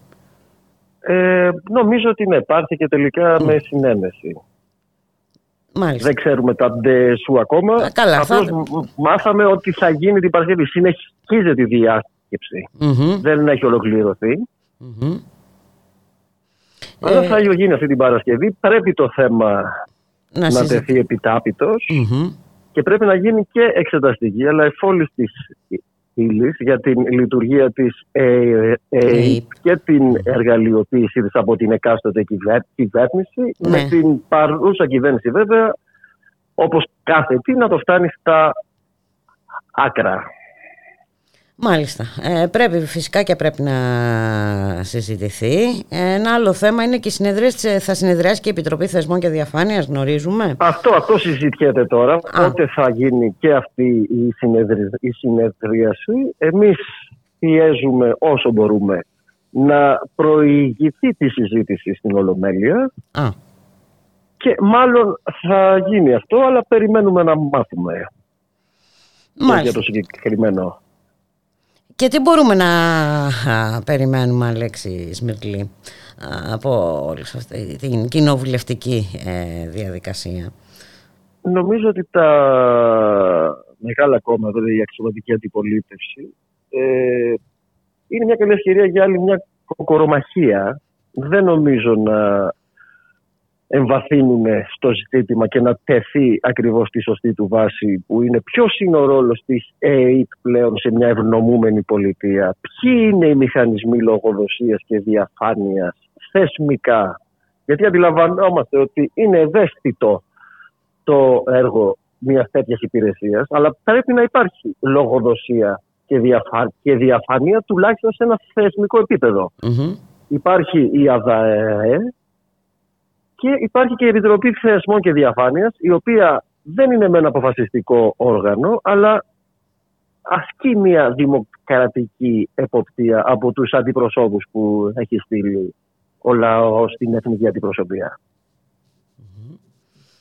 Δεν νομίζουμε ότι θα γίνει μια τέτοια κουβέντα σε βάθος και θα περιοριστούν οι δύο μεγάλοι μονομάχοι μαζί με το κοινάλ που προσωπικά θεωρώ ότι αυτό είναι το πολιτικό κεφάλαιο που έχει να, επιδει... να επιδείξει γιατί καλώς τώρα φωνάζει κατά του Μητσοτάκη αλλά δεν έχουν αφήσει νομοσχέδιο για νομοσχέδιο του Μητσοτάκη ναι, που να, να μην, το υπερψηφίσουν. Βέβαια. Ναι.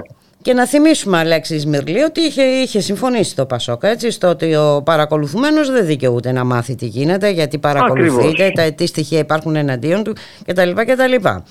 Ε, Ακριβώς. Ναι, τώρα βέβαια που το θύμα είναι ο, ο, ο πρόεδρος, αλλά άλλες ναι. ε, τα πράγματα. Και έχει σημασία να δούμε αν θα κληθούν ε, να καταθέσουν ο πρώην διοικητής της ΕΕΠ, έτσι, ο Παναγιώτης Κοντολέων. Ο, που, ε, ο, και ο σύγχρονος Μαυρίκης, όπου άλλαξαν την ομοθεσία ακριβώς για να κάνουν τον... Ε, για να τον κάνουν υπεύθυνο. κοριό της οικογένειας να γίνει και εθνικός κοριός. Πάντα προς όφελος της οικογένειας. Βέβαια, καθώς και ο πρώην Γενικός Γραμματέας του Μαξίμου, έτσι, ο Γρηγόρης Δημητριάδης. Ακριβώς, ακριβώς. Οι οποίοι και έχουν παρατηθεί φυσικά. Ένα άλλο ζήτημα βέβαια είναι και η εξεταστική ε, επιτροπή. Ε, να μην ξεχνάμε ότι την, η κυβερνητική πλειοψηφία... Μόνο για το ζήτημα. Ακριβώς. Πιέζει να γίνει μόνο για το ζήτημα Ανδρουλάκη. Mm-hmm. Μόνο για αυτή την περίπτωση. Εμείς πιέζουμε να, αν, να ανοίξει το ζήτημα περισσότερο. Σε αυτά που στο πλαίσιο που ανέφερα και στην αρχή της κουβέντας, της κουβέντας μας για το ρόλο της ΕΕ σε μια ευνομούμενη πολιτεία Μμμ, και για τους διαχρονικά. μηχανισμούς ελέγχου, λογοδοσίας και διαφάνειας. Μάλιστα. Και να πούμε ότι και η αξιωματική ε, α, αντιπολίτευση έχει τη δυνατότητα έτσι, να προκαλέσει συζήτηση για πρόταση δυσπιστίας εναντίον της ε, κυβέρνησης. Προφανώς. Από την τελευταία φορά έχει περάσει εξάμεινο. Μμμ. Επομένως την έχει αυτή τη δυνατότητα; Για να δούμε πώς θα Θα εξελιχθούν δούμε. α, Είναι, τα πράγματα. είναι, είναι πολύ ρευστό το πολιτικό σκηνικό και είναι πολύ ρευστό γιατί τα μεγάλα προβλήματα που θα έρθουν ε, που ήδη τα βλέπουμε δηλαδή με, και με τη, που είναι η, ακ- η ακρίβεια και ο πληθωρισμός η τρομερή ενε- ενεργειακή κρίση που ήδη φαίνεται Βέβαια, είναι, Και σαν είναι- υπέρογγες αυξήσεις ε, Ακριβώς, στο ρεύμα στα που έρχονται από τιμολόγια, ε, το το οποίο Σεπτέμβριο. συμπαρασύρει τα, πα- τα πάντα Μμμ. Μέσα σε αυτό το σκηνικό πα- προσπαθούν τα κόμματα του μνημονιακού τόξου, δηλαδή τα κόμματα που δεν δέχονται το πλαίσιο το ολιγαρχικό χωρίς σύνορα ως έχει και προσπαθούν να το διαχειριστούν θέλουν και να αλλάζουν την ατζέντα αλλά και να προσπαθούν να βρουν σαν είδη σωτηρίας. Χωρίς βέβαια αυτό να, συμπε, να, συμπε, να σημαίνει ότι δεν, έχουμε, ότι δεν μιλάμε όσον αφορά τις υποκλοπές για ένα μείζον ζήτημα δημοκρατίας. Ε, ναι, είναι μείζον ζήτημα δημοκρατίας, αλλά μείζον ζητήματα δημοκρατίας είναι και όλα τα ε, υπόλοιπα. Ε, Ακριβώς. δηλαδή η φτωχοποίηση ενός λαού είναι ζήτημα ε, δημοκρατίας. Η Προφανώς. καταστολή είναι ζήτημα ε, δημοκρατίας. Η παραβίαση των ανθρωπίνων δικαιωμάτων είναι ζήτημα δημοκρατίας. Ε, και ξαφνικά ε, δεν μπορεί, ε, τουλάχιστον αυτή είναι η δική μου άποψη και εκτίμηση, ε, δεν, δεν είναι δυνατόν να ανάγεται το ζήτημα των υποκλοπών ως το ύψιστο ε, θέμα δημοκρατίας. Την Ναι, οποία είναι μια έχουμε καλή- να, ε, να, δει να τραυματίζεται με, με, με, με πολλούς τρόπους, ποικιλοτρόπους Ε, ναι. όλο το προηγούμενο διάστημα και, και βέβαια ε, να μην ξεχνάμε τι έγινε στα Εξάρχεια, να μην ξεχνάμε ε, τι, έγι- τι έγινε στον ε, Ελαιώνα, Στον να Εύρο, μην ξεχνάμε ακριβώς. τι γίνεται στον Εύρο, να μην ξεχνάμε τις επαναπροωθήσεις και όλα τα λοιπά, τα υπόλοιπα. είναι μια καλή ευκαιρία για τα κόμματα ολιγαρχικής εξουσίας, για τους διαχειριστές του συστήματος, να διαφοροποιηθούν Μμμ. το θέμα των υποκλοπών. Γι' αυτό εμείς πιέζουμε να ανοίξει ευρύτερα το, ζήτη- το ζήτημα και να μην μείνει μόνο στη συγκεκριμένη περίπτωση, όπου θα μετατραπεί εξορισμού σε μια κοκορομαχία. Ε, Εμείς παρακολουθούσαμε τόσους, εμάς δεν Μάλλον- Ναι, αυτό είναι, αυτό Ναι, ακριβώς, ναι, αυτό ναι, ακριβώς. Εσείς Θα παρακολουθούσατε μιλήσουμε ποσοτικά. περισσότερους και τα λοιπά και τα λοιπά και τα λοιπά.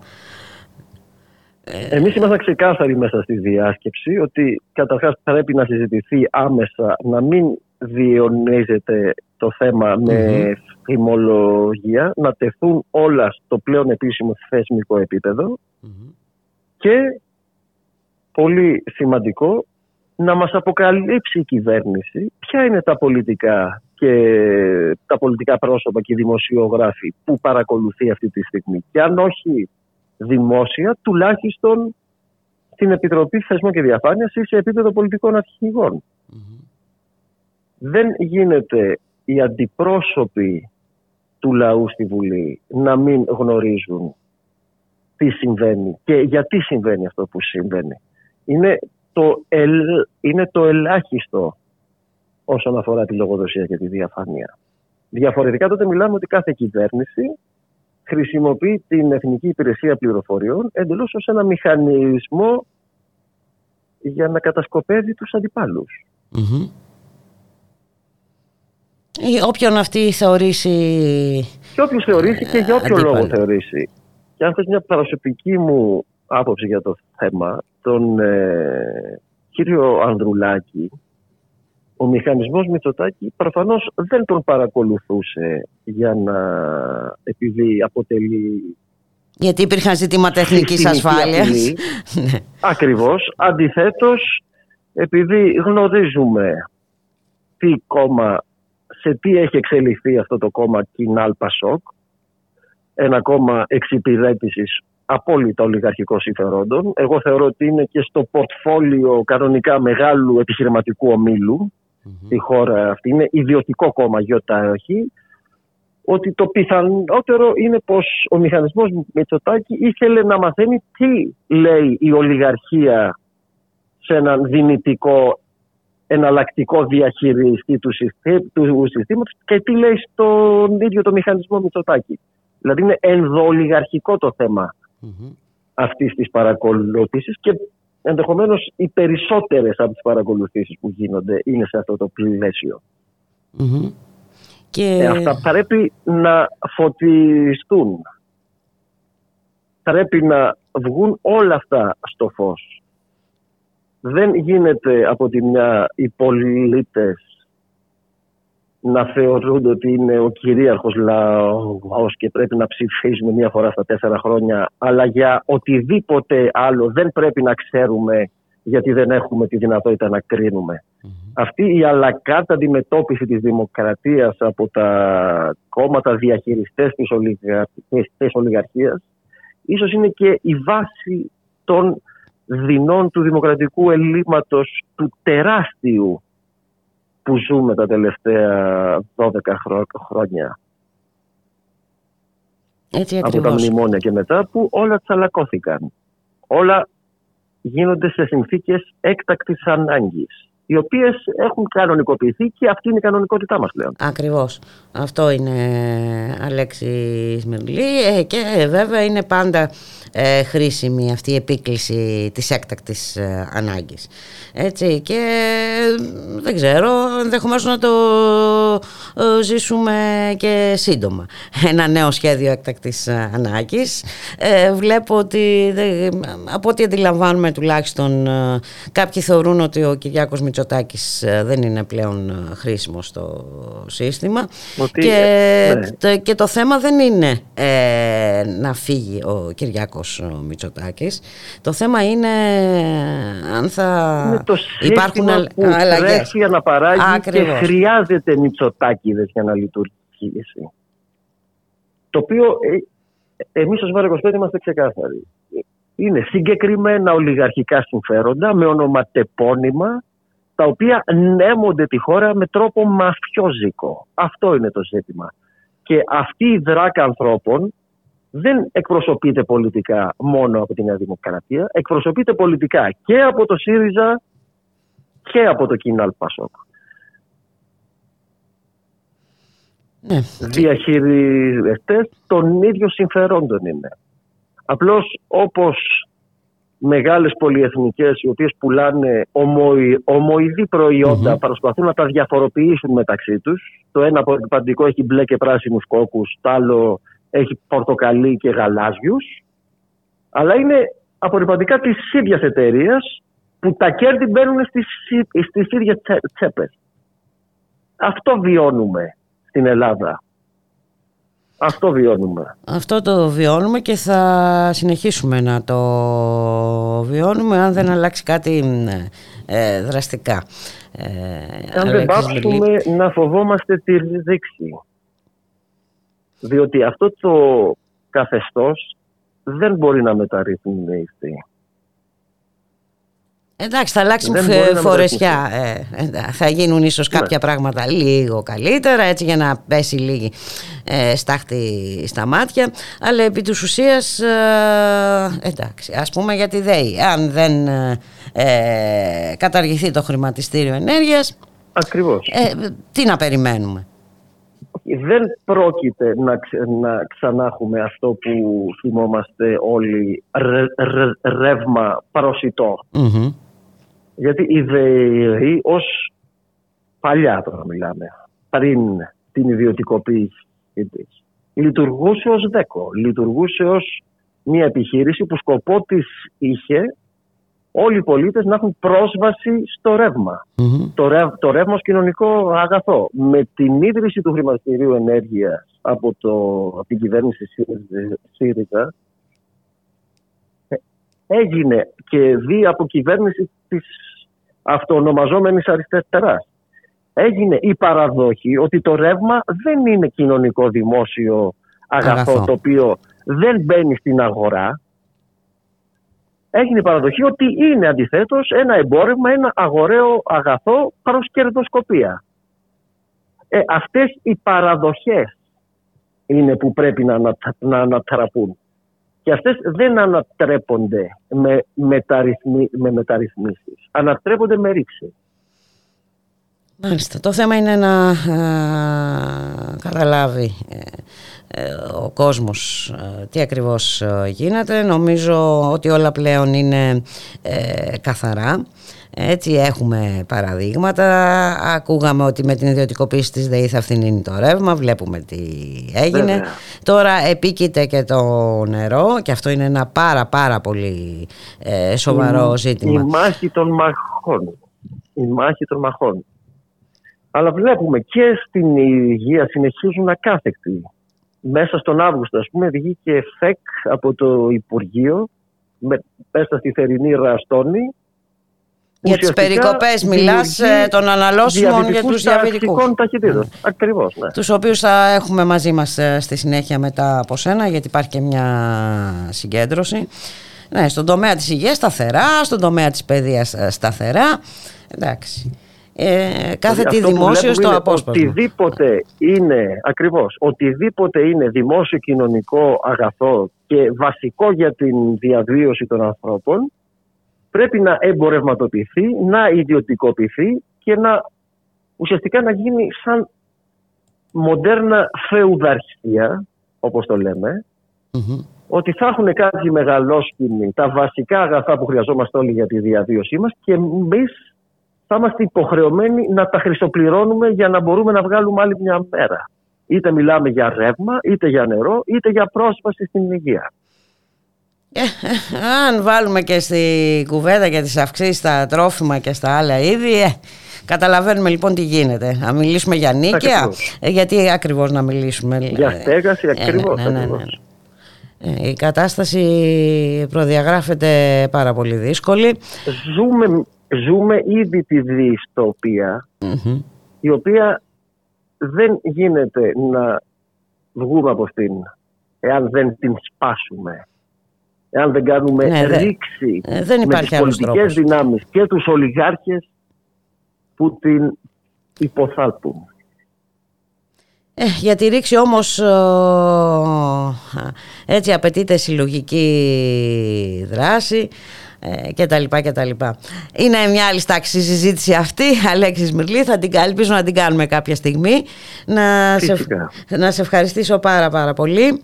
Ε, Εγώ σε καλή πολύ, συνέχεια και θα τα ξαναπούμε. Να σε καλά. Γεια χαρά. Επίσης, ευχαριστώ πολύ. Γεια χαρά, Αλέξη.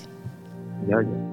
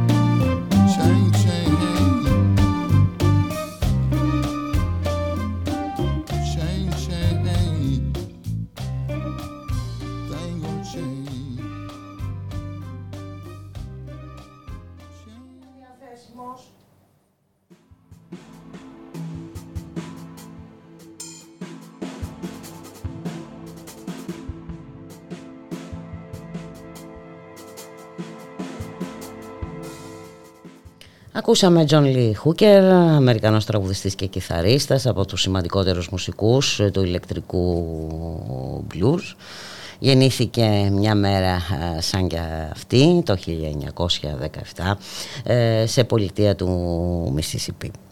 Και ας επανέλθουμε λέει, στην ε, πραγματικότητα. Σήμερα έχουμε παράσταση διαμαρτυρίας ε, ε, στο Υπουργείο ε, Υγείας για τις περικοπές ε, στα αναλώσιμα υψηλής ε, τεχνολογίας των ε, διαβητικών. Εν μέσω λοιπόν ε, Αυγούστου ε, δημοσιεύθηκε η απόφαση ε, με τους νέους κόφτες του ΕΟΠΗ και, τα, και φυσικά με τις ε, περικοπές των ε, αναλώσιμων για τους διαβητικούς ε, φορτώνονται τα βάρη σε χιλιάδες ε, διαβητικούς και τις ε, οικογένειές τους. Ο- Όπως είπαμε, είχαμε συγκέντρωση στη μία ε, στο Υπουργείο ε, Υγείας ε, με στόχο ε, να πάρει πίσω η κυβέρνηση τη συγκεκριμένη απόφαση. Στην ε, συγκέντρωση συμμετέχουν και οι γονείς ε, και ε, οι κηδεμόνες. Ε, είχαμε κανονίσει να συνομιλήσουμε με τον κύριο Γιώργο Μπίλη, πρόεδρο του Ενιαίου Συλλόγου Γονέων και Κηδεμόνων ΑΜΕΑ Αττικής. Ε, Δυστυχώς η, η η σύνδεση δεν είναι εφικτή. Ε, θα προσπαθήσουμε να επανέλθουμε σε λίγο. Πάμε για ένα μουσικό διάλειμμα και τα λέμε.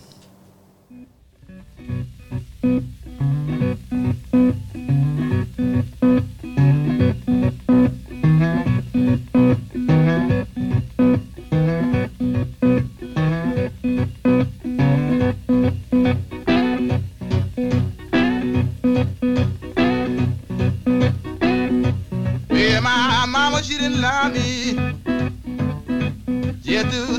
all night long. Oh, Lord.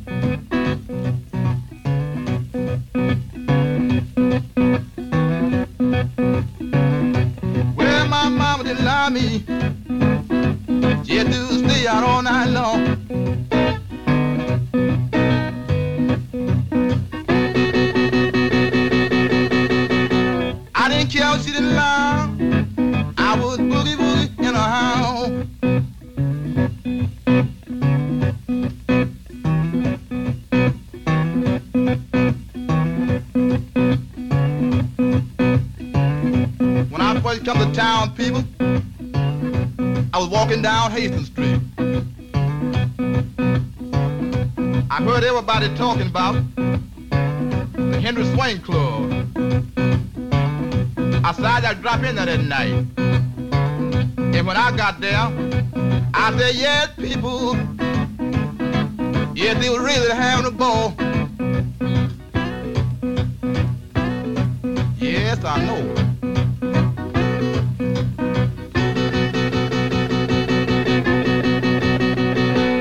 dalga geçiyor lan.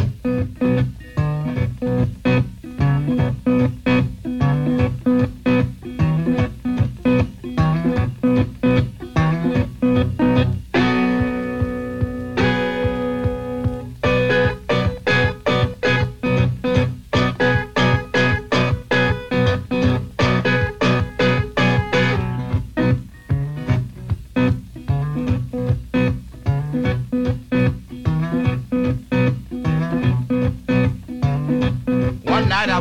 Laying down. I heard mom and papa talking. I heard papa tell mama to let that boy boogie woogie. Cause it's in him and it got to come out. Well, I felt so good. And I went on boogie woogie just the same. Yeah.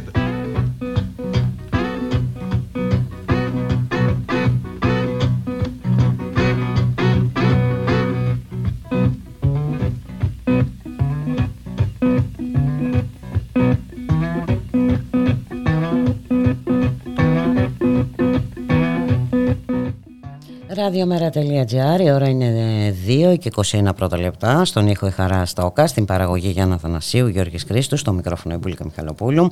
Ε, Δυστυχώς δεν είναι εφικτή η συνομιλία με τον κύριο Γιώργο Μπίλη, πρόεδρο του Ενιαίου Συλλόγου Γονέων και Κηδεμόνων με Αττική, σχετικά ε, με την ε, συγκέντρωση διαμαρτυρίας στο Υπουργείο Υγείας μετά την απόφαση του Υπουργείου να περικόψει τα αναλώσιμα υψηλής τεχνολογίας των διαβητικών. Όπως ενημερωθήκαμε, πραγματοποιείται σύσκεψη αυτή την ώρα στο Υπουργείο. Ας ελπίσουμε ότι θα έχουμε μια θετική είδηση. Θα έχουμε σίγουρα τη δυνατότητα να μιλήσουμε για αυτό το θέμα αύριο.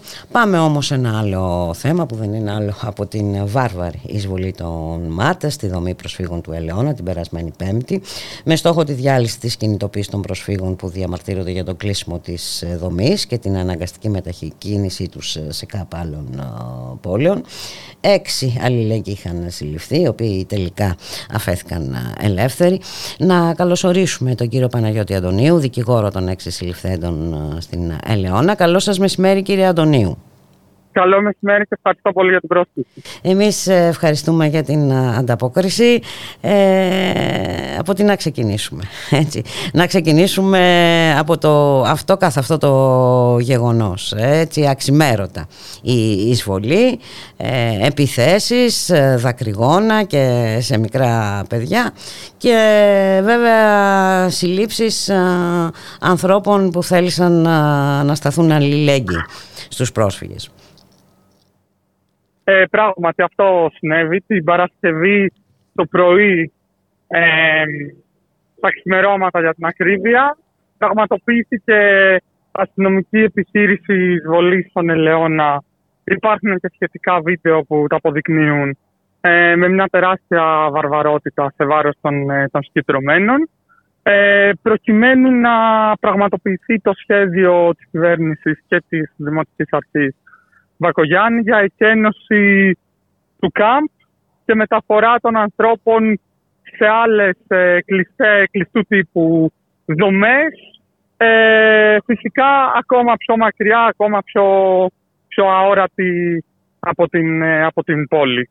Πραγματοποιήθηκαν έξι συλλήψεις ε, αλληλέγγυων ανθρώπων διαδηλωτών που ήταν εκεί για να στηρίξουν αυτόν τον αγώνα των προσφύγων να παραμείνουν στον Ελαιώνα κοντά στο κέντρο, τα παιδιά τους να συνεχίσουν να πηγαίνουν σχολείο κτλ. Ναι, γιατί Ε, καταλαβαίνουμε πώς φορτώθηκαν αλλάζει η άνθρωποι. Βάναυσα η καθημερινότητά τους. Ε, και όχι μόνο. Σε ποιο σχολείο θα πάνε, πού θα μεταφερθούν. Ο Σεπτέμβρης είναι πάρα πολύ κοντά που ανοίγουν τα σχολεία. Έτσι, έτσι ακριβώς. Ε, πρόκειται για μια συνηθισμένη, θα λέγαμε, για τα δεδομένα της ελληνικής αστυνομίας ε, επιχείρηση, η οποία περιελάμβανε αρκετή βαναυσότητα. Συνελήφθησαν έξι άνθρωποι που στήριζαν τον αγώνα των προσφύγων ε, με κατηγορίες οι οποίες ε, δεν έχουν τίποτα καινούριο σε σχέση με αυτά που έχουμε συνηθίσει έπειτα από δυναμικές κινητοποιήσεις. Εξύβριση, απίθεια, αντίσταση, απόπειρα σωματικών βλαβών ε, και ούτω καθεξής. Όπως τα χαρακτηρίζω εγώ, είναι οι στάνταρ κατηγορίες που είναι ο μανδύας ε, της αστυνομικής βίας. Δηλαδή όταν έχει Καρμπών, τελεστεί με κατηγορίες αυτόν τον τρόπο, καρμπών έτσι, θα έτσι. λέγαμε. Έτσι. Ναι, ναι, ναι. Δηλαδή αστυνομική βία που δεν μπορούμε να την πούμε αστυνομική βία, τη λέμε απίθεια των διαδηλωτών, εξύβριση, απόπειρα σωματικής βλάβης και ούτω καθεξής. Το δικαστήριο θα συνεχιστεί από ό,τι γνωρίζω την 1η Σεπτεμβρίου. Το δικαστήριο στο πλαίσιο του αυτοφόρου ε, ανέβαλε, διότι ζητήσαμε ευλόγως για τα δικαιώματα των κατηγορουμένων, Μμμ. να υπάρχουν ε, μεταφραστές στις μητρικές τους ε, γλώσσες, προκειμένου να αποφευθούν ε, αυθαιρεσίες και ούτω καθεξής. Και αναβλήθηκε για την ε, 1η Σεπτέμβρη, όπου φυσικά ε, προετοιμάζουμε την υπεράσπιση τους ε, με, με προαπαιτούμενο βέβαια να- να είναι και οι αστυνομικοί που καταθέτουν εις βάρος τους αλλά και η διευθύντρια, η μάνατζερ δηλαδή που διαχειρίζεται το, το ΚΑΜΠ η οποία επίσης έχει κληθεί ως μάρτυρας κατηγορητηρίου. Η- Ο αγώνας για να μην προχωρήσει η εκένωση συνεχίζεται. Στις 12 ε, έγινε και μια συνέντευξη διαμαρτυρία στην οποία ήσασταν κι εσείς ε, παρόν έτσι δεν είναι; Καθώς και ο κύριος Θανάσης Κα- Καμπαγιάννης. Πράγματι ήταν μια συνέντευξη τύπου έξω από την πύλη του ΚΑΜΠ ε, με τη συμμετοχή δικηγόρων αλλά και δημοτικών συμβούλων της αντιπολίτευσης των ε, Δήμων Αθηναίων. Ε, και μάλιστα η πιο συγκινητική στιγμή ε, ήταν όταν ε, μια πρώην εργαζόμενη ε, της νομής του Ελαιώνα μίλησε εξαιρετικά συναισθηματικά φορτισμένη διότι μια πτυχή όλου αυτού είναι ότι η κοινωνική λειτουργεί και όσοι υποστήριζαν 24 ώρες το 24ωρο θα λέγαμε αυτούς τους ε, ταλαιπωρημένους ανθρώπους τον Ιούνιο ως διαμαγεία ε, λύθηκαν οι συμβάσεις τους Μάλιστα. ε, γιατί αυτοί οι άνθρωποι πρέ- πρέπει πρώτα να απομονωθούν όπως ξέρετε πολύ καλά και μετά να τους ε, ε, να εκενωθεί το κάμπ και να αφαιθούν στην τύχη τους. Και μία εκ των εργαζομένων μάλιστα είναι και διαθέσιμη να καταθέσει και στη δίκη μας ε, διότι έχει δεθεί με τους ανθρώπους, διότι ε, οι αλληλέγγυοι τόσο καιρό ήταν στο πλάι και με συλλογές τροφίμων και με ε, ψυχολογική υποστήριξη, οπότε Και όλα Υπάρχει και αυτός ο παράγοντας των ανθρώπων που μείνανε άνεργοι και προσφέρανε ένα πραγματικά κοινωνικά χρήσιμο έργο όλο αυτό το καιρό. Ε, σίγουρα είναι μια πολύ σημαντική παράμετρος ε, αυτή κύριε Αντωνίου όπως είπατε ε, πολύ σωστά ε, φρόντισαν νωρίτερα να τους απομακρύνουν ε, θεωρώντας ενδεχομένως ότι θα είναι πιο εύκολο ε, να προχωρήσουν στην εκένωση της ε, δομής. Μ' ακούτε; Έτσι ακριβώς. Ναι. Ναι, ναι, σας ακούω βέβαια. Ε, έτσι ακριβώς είναι και το βασικό αίτημα αυτών των ανθρώπων ε, είναι ότι άμα θες να διάσει ένα κάμπ που έτσι κι αλλιώς δεν είναι υπρέπουσες σε συνθήκες στα κοντέινερ, σαφώς είναι καλύτερα από τα νησιά. Αλλά εδώ που έχουμε φτάσει, οι συγκρίσεις δεν βοηθάνε πάντα. Τουλάχιστον να σε εξασφαλιστεί εκ μέρους του Δήμου Αθηναίων μια αξιοπρεπής διαβίωση μέσα στο ναυτικό ιστό για να συνεχίσουν να έχουν πρόσβαση σε υγεία, παιδεία, στις δουλειές τους. Ορισμένοι από αυτούς είναι εργαζόμενοι, έχουν βρει κάποια μεροκάματα για να τα βγάλουν πέρα. Και νομίζω ότι η, το, η απομάκρυνσή τους προς τη Μαλακάσα ή τη Ριτσόνα ή άλλα κάμπ ανέφερα τα κοντινότερα ενδεικτικά νομίζω ότι θα τους διαλύσει ακόμα περισσότερο τη διαλυμένη τους ζωή οπότε νομίζω ότι ε, με αυτόν τον τρόπο θα πρέπει να σκεφτόμαστε. Έτσι πρέπει να σκεφτόμαστε και μην ξεχνάμε και τα παιδιά, τα παιδιά που πάνε στο σχολείο. Ε, ε, κύριε Αντωνίου. Έτσι ακριβώς και τα παιδιά για τα οποία επιτρέψτε με ένα τελευταίο σχόλιο θα πρέπει να τα φροντίζουμε ε, σε κάθε περίπτωση και όχι μόνο όταν ε, σημειώνουν 30 πόντους στο Eurobasket ή όταν μας φέρουν χρυσά μετάλλια στο ακόντιο ή οπουδήποτε αλλού. Έτσι. Γιατί ναι, ναι. Πολύ εύστοχη παρατήρηση. Ναι, ακριβώς. Συγχαίρουμε τότε, είναι αργά ή λίγοι έχουν φτάσει σε αυτό το σημείο και αόρατα πολύ περισσότεροι έχουν, τους έχει γίνει ο βίος αβίωτος. Ε, ναι και πολύ σωστή η παρατήρηση το βλέπουμε, το είδαμε και, και τώρα α, πρόσφατα ε, τι προβλήματα α, αντιμετώπιζαν και αντιμετωπίζουν και με τα θέματα υπηκότητας και τα λοιπά και τα λοιπά. Έτσι και είναι Έτσι, τελείως υποκριτικό ε, να πανηγυρίζουμε για να λέμε μπράβο όταν με δικό τους προσωπικό αγώνα και με δικό τους προσωπικό κόστος και ε, κόστος των οικογενειών τους ε, φτάνουν ε, σε αυτά τα ε, επιτεύγματα. Ε, έτσι ακριβώς είναι. Έχουμε κάποια απάντηση από το Δήμο, έχουμε κάποια σκέψη, κάποιο προγραμματισμό; Κοιτάξτε, αυτό το οποίο εγώ γνωρίζω και το οποίο έχει καταγγελθεί κιόλας είναι ότι υπήρχαν σύμβουλοι ε, συστημικών ας πούμε, παρατάξεων στο Δήμο οι οποίοι αφήσαν από την ψηφοφορία απόφασης για την εκένωση του Ελαιώνα.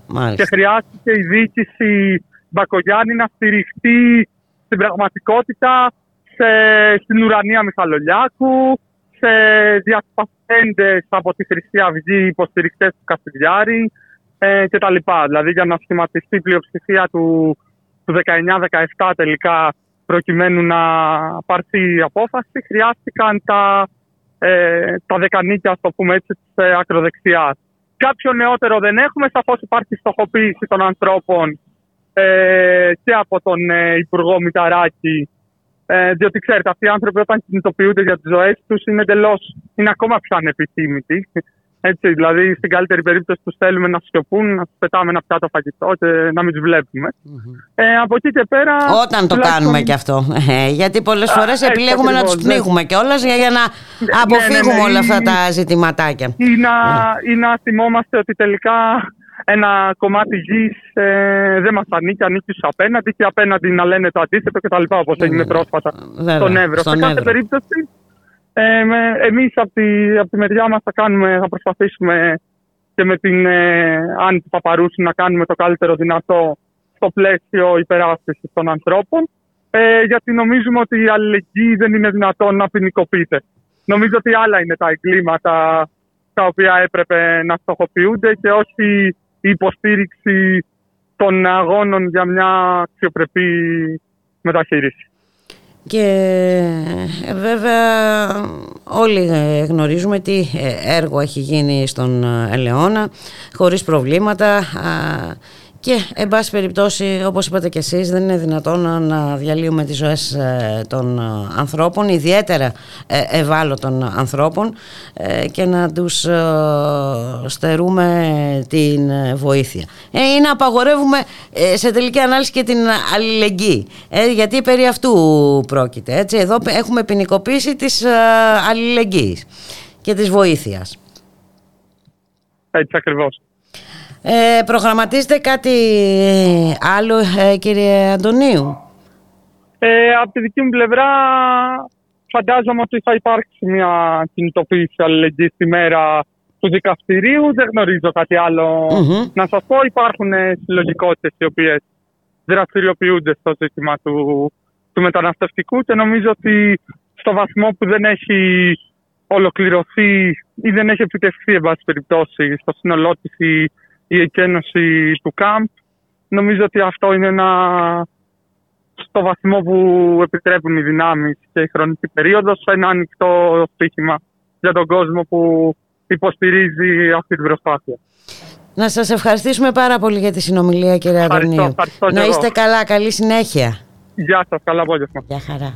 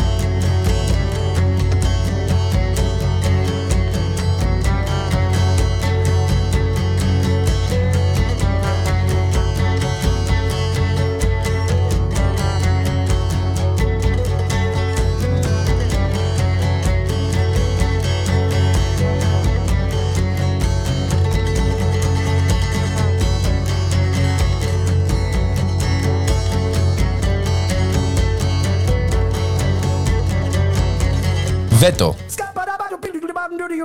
Δευτέρα έως Παρασκευή 3 με 5 μεσημεριάτικα εδώ, στο radiomera.gr. Με τον Θοδωρή Βαρβαρέσο Δρόσο και τον Δημήτρη Λιάπη. Μια εκπομπή για την πολιτική, κοινωνία, πολιτισμό και άλλα πολλά που θα ανακαλύψουμε μαζί. Εσείς θα θέσετε βέτο σήμερα. Έτσι πρέπει παιδάκι μου.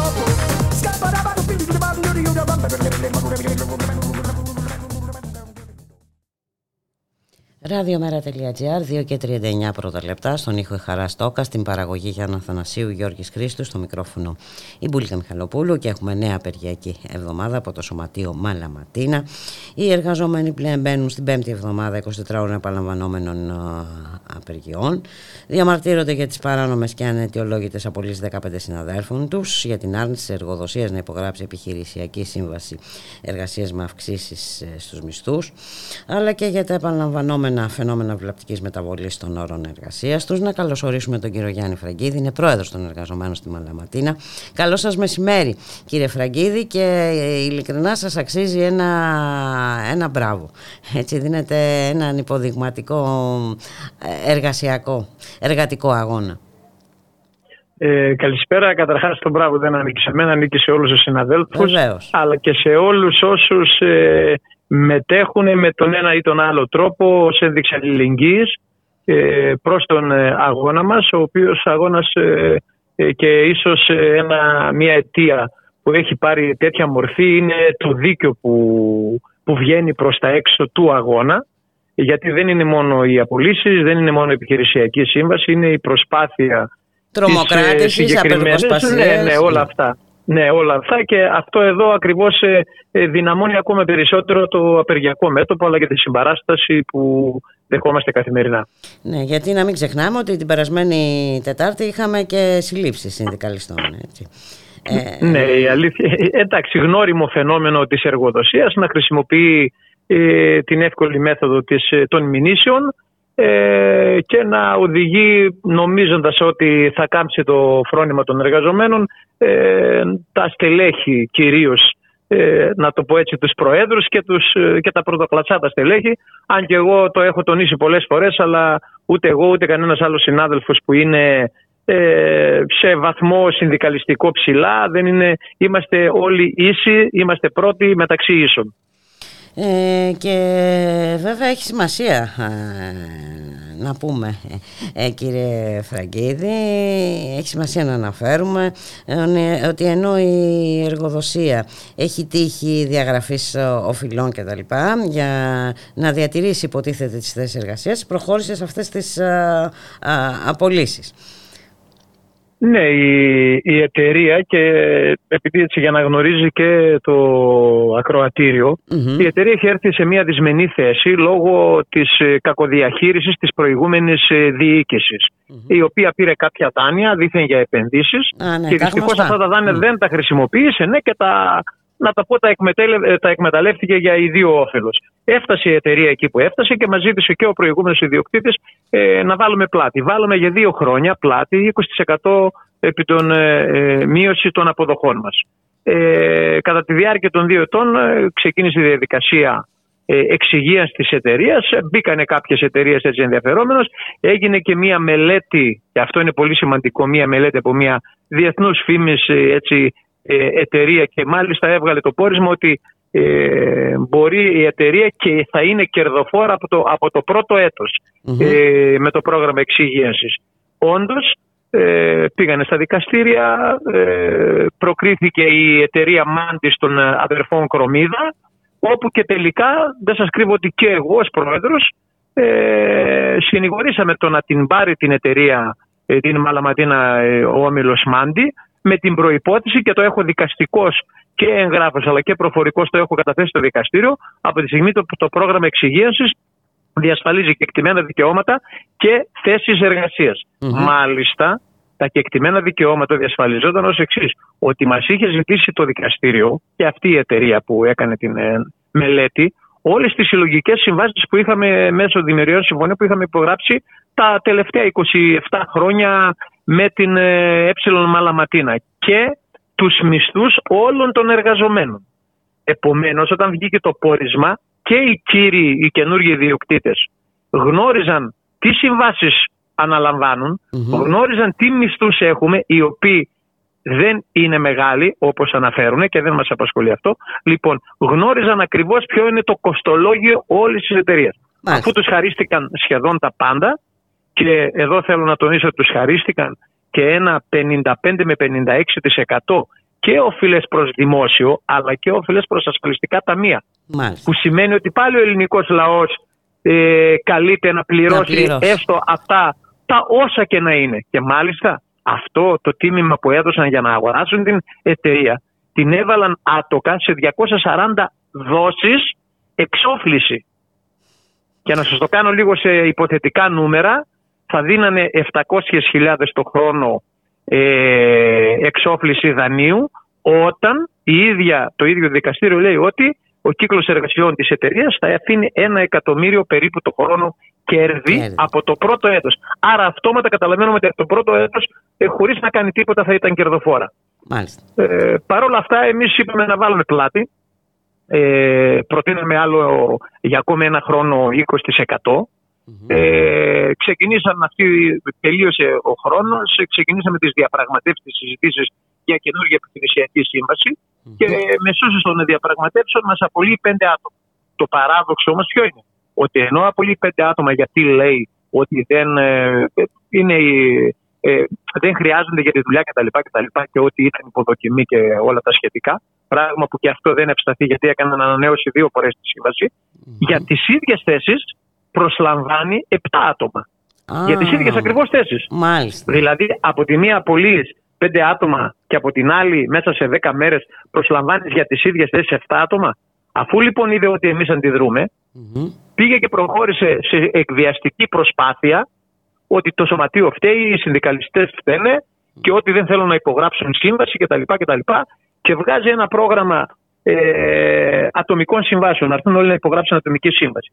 Και έπαιρνε έναν έναν κάθε εργαζόμενο στο γραφείο του διευθυντή και εκεί μέσα δεν ξέρω με τι γινόταν. Εγώ θα πω ότι ενδεχομένως να πιεζόταν, ενδεχομένως, ενδεχομένως και κάποια από όλους υπογράψανε. Και μιλάω πάντα για τα μέλη του σωματείου και όχι για τα νούμερα που παρουσιάζουν.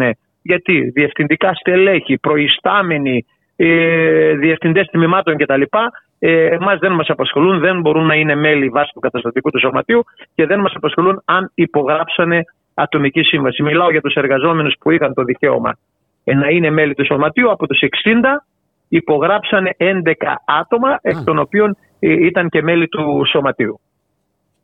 Εμείς λοιπόν μετά ξεκινήσαμε, ε, κάναμε μια τελευταία προσπάθεια με την ε, εταιρεία για, στις συναντήσεις για διαπραγματεύσεις και τους παρουσιάσαμε ένα, ε, μια συμφωνία με ένα πρόγραμμα το οποίο πιστεύαμε ότι ε, μέσα σε δύο χρόνια θα έχουμε τα πραγματικά και τα αληθινά στοιχεία. Γιατί μας αναφέραν ότι παραδείγματος χάρη ένα τμήμα είναι ακριβό και ότι δουλεύει 50%. Ε, το ότι δουλεύει 50% σημαίνει τις μισές μέρες δουλεύει και τις μισές μέρες κάθεται. Σίγουρα δεν είναι ευθύνη των εργαζομένων αυτό. Είναι ευθύνη της εταιρείας να βρει δουλειά για αυτούς και μιλάω για το τμήμα διάθεσης. Επομένως, ας έφτιαχνε καλά τη δουλειά της, να πηγαίνουμε δρομολόγια μεγάλα και κυρίως δηλαδή να είναι γεμάτα τα φορτηγά, να το πω έτσι απλά, να είναι γεμάτα τα φορτηγά, ώστε και το κοστολόγιο να πέσει. Και... Όταν τους το είπα αυτό στο τραπέζι, άρα λέω αφού 50% είμαστε 65% πιο ακριβοι αν δουλέψουμε 100% που είναι δική σας ευθύνη, της εταιρείας ευθύνη, να έχουμε τα προϊόντα κτλ. κτλ άρα το ποσοστό μας θα πέσει ε, σχεδόν ε, στο, στο καθόλου. Θα, έχουμε, θα είμαστε μία-μία. Αυτοί όμως είχαν βάλει άλλους σκοπούς και άλλους στόχους, οι οποίοι, ε, οι είναι... οποίοι ήταν οι οποίοι ήταν κατάργηση όλων των τμήματων. Μάλιστα μας το είπανε να το πω έτσι λαϊκά φάτσα κάρτα ότι εμείς προχωράμε στην κατάργηση του τμήματος διανομών.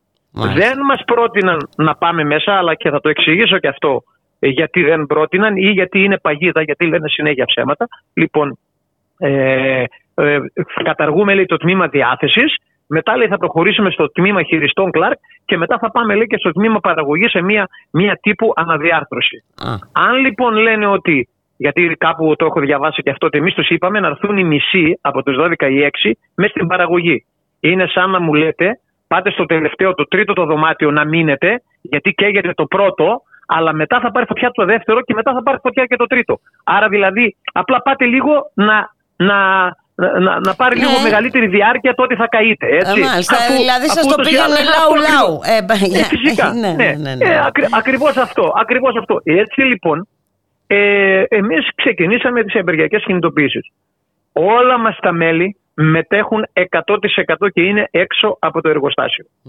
Εμείς λέμε ότι ε, βοηθήσαμε με το παραπάνω την εταιρεία και μάλιστα δημόσια, παρόλο που ήταν έξω από τον απεργιακό χώρο, δήλωσα εγώ ως πρόεδρος ότι παίρνετε τις απολύσεις τώρα με ένα χαρτί το διευθύνοντα σύμβουλο, υπογράφετε ένα χαρτί, παίρνετε, σε ένα δευτερόλεπτο σταματάω και υπογράφω χαρτί ότι σταματάει η απεργία. Και μπαίνουμε μέσα και να δουλέψουμε και να ξεκινήσουμε μια διαδικασία διαπραγματεύσεων, όμως με μια συμφωνία η οποία θα είναι μέσα στα πλαίσια της λογικής και της προσφοράς όλων μας.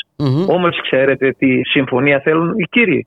Να πάμε όλοι στα 7-13 και όλες τις άλλες αποδοχές γι' αυτό προσπαθούν να περάσουν προς τον κόσμο ότι δεν θα χάσουν μισθό, δεν θα χάσουν μισθό κι όμως θέλουν να περάσουν 7-13 βασικό και αν παραδείγματος χάρη εγώ παίρνω 1300 ευρώ καθαρά μετά από 30 χρόνια προσφορά στην εταιρεία αυτά τα 550 ευρώ χοντρά να τα πω έτσι να τα βάλουν σε ένα επίδομα οικειοθελούς παροχής το οποίο τι να λέει μετά; Να λέει ότι η εταιρεία διατηρεί ε, το δικαίωμα και θεωρεί το επίδομα ελευθέρα ανακλητή οικειοθελή παροχή στην εταιρεία ε, Μάλιστα, την, και ε, ο- οποία η οποιαδήποτε εταιρεία στιγμή επιφυλάσσει μπορεί να το διακόψει. πάρει Μπράβο. πίσω. Ε, εντάξει Δηλαδή, τώρα. σαν να μου λέτε, υπογράψτε αυτό, να Ναι. χειροκροτήσουμε όλοι και μετά από ένα μήνα μου το κόβει και πάω στα 7-13. Αλλά και το άλλο που είπε, προσέξτε να δείτε και το άλλο, το πονηρό. Δυστυχώς μας θεωρούν, δεν ξέρω τι μας θεωρούν, ή τους εαυτούς τους πολύ. Ε, εντάξει, έχει έξυπνους ή- βοηθήσει και ο νόμος Χατζηδάκη, κύριε Φραγκίδη, Α, για να γίνονται Εκεί όλα ακριβώς όσα γίνονται. ήθελα να καταλήξω ότι είναι μια προσπάθεια, επειδή υπάρχει, και δεν το λέω εγώ, το έχουν παίξει παντού στα site, υπάρχει μια ε, συγγενική σχέση των ιδιοκτητών με τον Υπουργό των κυρί- του, της Νέας Δημοκρατίας και Υπουργό τώρα της κυβέρνησης του κ. σκρεκα που άλλοι λένε ότι το έκανε, την έκανε δώρο σαν πρίκα. Εντάξει, εγώ αυτά δεν τα, δεν, δεν τα συνυπογράφω. Εν πάση περιπτώσει, Έτσι. εμείς καταγράφουμε τα υπάρχει γεγονότα, όμως, ναι. ε, κύριε ναι, ναι, ως Φραγκίδη. γεγονός είναι Ναι. γεγονός. Ως γεγονός είναι γεγονός. Εμείς λοιπόν είμαστε ανοιχτοί στο διάλογο με κόκκινη γραμμή την ανάκληση των απολύσεων. Παίρνουν πίσω τις 15 απολύσεις και από εκεί και πέρα μπορούμε να καθίσουμε σε ένα πνεύμα καλής θέλησης και από τις δύο μεριές. Μπορούμε να καθίσουμε, να συζητήσουμε, να υπογράψουμε μία σύμβαση και θα σας πω το εξής. Πρότεινα και δημόσια αυτό που ξεκίνησα να λέω. Πρότεινα και δημόσια παρουσία και, και όλων των διευθυντικών στελεχών και της αστυνομίας, διευθυντές ιστορίες, ότι πάμε για άλλα δύο χρόνια. Αυτό το είπα και μέσα στις διαπραγματευσει Να αφήσουμε τα πράγματα όσο έχουν. Πάμε άλλα δύο χρόνια 20% να συνεχίζει δηλαδή και στο τέλος των δύο ετών βάζουμε τα στοιχεία κάτω, καθόμαστε και βλέπουμε αφού όλοι μαζί έχουμε προσπαθήσει να ε, ξαναφέρουμε την εταιρεία εκεί που είναι, να δουλέψουμε δηλαδή για την εταιρεία για να ξαναποκτήσει το όνομα και τους πελάτες που έχει και βάζουμε τότε τα στοιχεία κάτω και βλέπουμε. Πήγαμε καλά, δεν πήγαμε καλά. Αν δεν πήγαμε καλά, να δούμε τι φταίει και τι μπορούμε να διορθώσουμε. Αυτοί όμως προσπαθούν να εφαρμόσουν τον νόμο Χατζηδάκη, αποφασίζουμε και διατάσσουμε, δεν λογαριάζουμε κανένα. Εμείς είμαστε και εμείς θα κάνουμε ό,τι θέλετε, ό,τι θέλουμε. Να δουλεύουμε ό,τι ώρα θέλουμε και Να προσέξτε σας το δίνουμε σημαντικότερο όσα όλων. θέλουμε. Ναι. Εντάξει. Ναι, και το σημαντικότερο όλο, ξέρετε ποιο είναι; Ότι γιατί μέχρι τώρα έχει διώξει μόνον μέλη του σωματείου και δεν έχει απολύσει κανέναν που δεν είναι μέλος; Μάλιστα. Εκεί Ε, ακριβώς νομίζω- είναι το κουμπί ότι δεν Είναι θέλει φανερό. να έχει συνδικαλισμένους Ακριβώς. εργαζόμενους.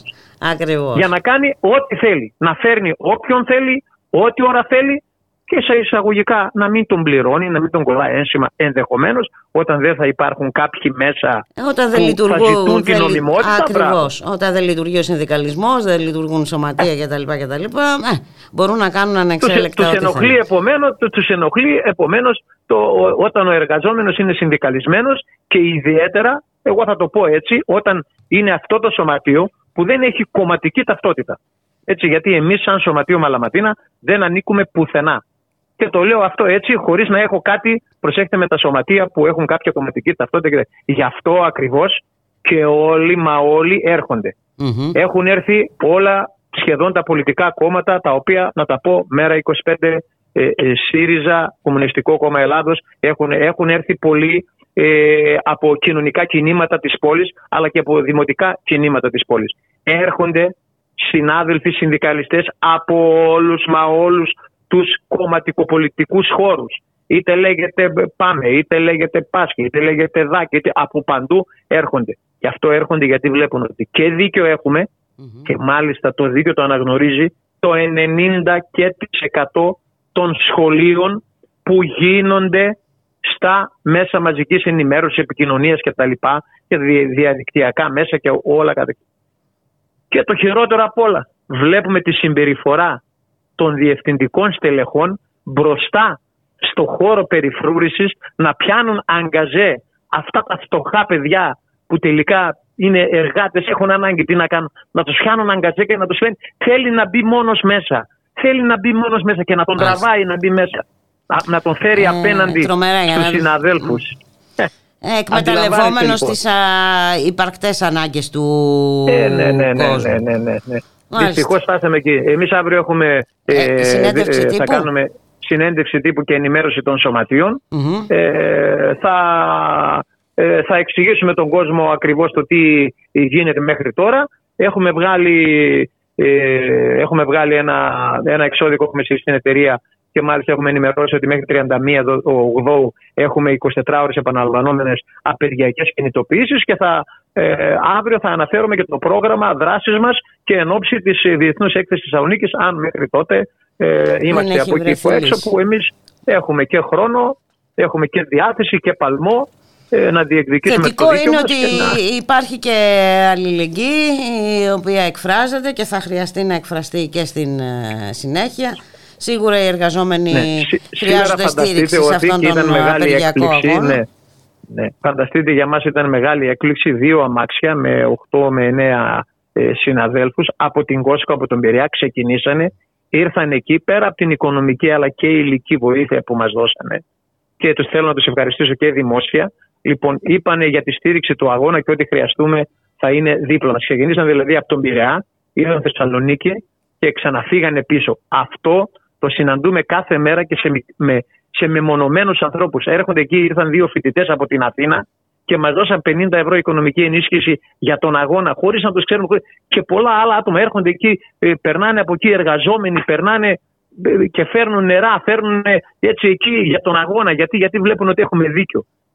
Καταλάβατε και αυτό πολύ είναι σημαντικό. και συγκινητικό. Πολύ ναι, είναι και μας συγκι- γεμίζει δύναμη. συγκινητικό, ε, ε, σημαντικό και ενθαρρυντικό. Έτσι, έτσι Ναι. ε, πρέπει οι εργαζόμενοι να στηρίζονται ε, όχι μόνο ειδικά σε αυτούς τους δύσκολους καιρούς αλλά και γενικότερα. Πρέπει να υπάρχει αλληλεγγύη. Θέλω να σας ευχαριστήσω όμως και εσάς που μας δίνετε βήμα και ακούγονται οι αλήθειες γιατί εμείς λέμε τις αλήθειες. Σας ευχαριστούμε πάρα πολύ και εμείς που ήσασταν α, είστε κοντά καλά. μας. Καλή συνέχεια, καλούς α, αγώνες. Ευχαριστούμε στη διάθεσή σας πάντα. Ε, Ευχαριστούμε πάρα Εντάξει, πολύ. έγινε. Να Ναι, ναι. είστε Να καλά είστε κύριε καλά, ναι. Φραγκίδη, να είστε καλά, καλή συνέχεια. Καλή συνέχεια.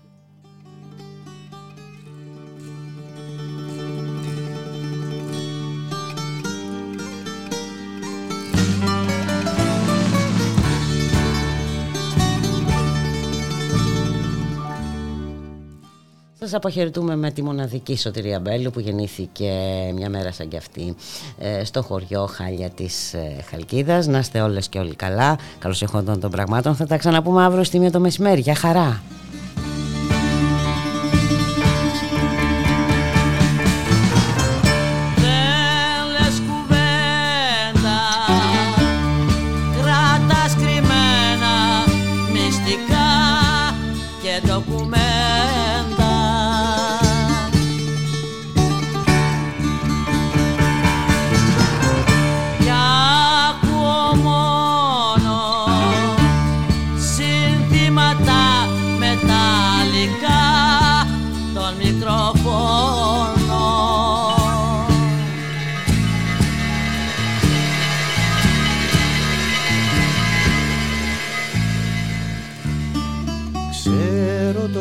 Σου, την εικόνα σου και πάλι από την αρχή.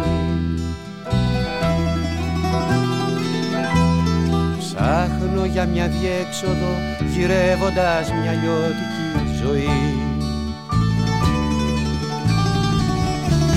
Ξέρω το όνομά σου, την εικόνα σου και πάλι από την αρχή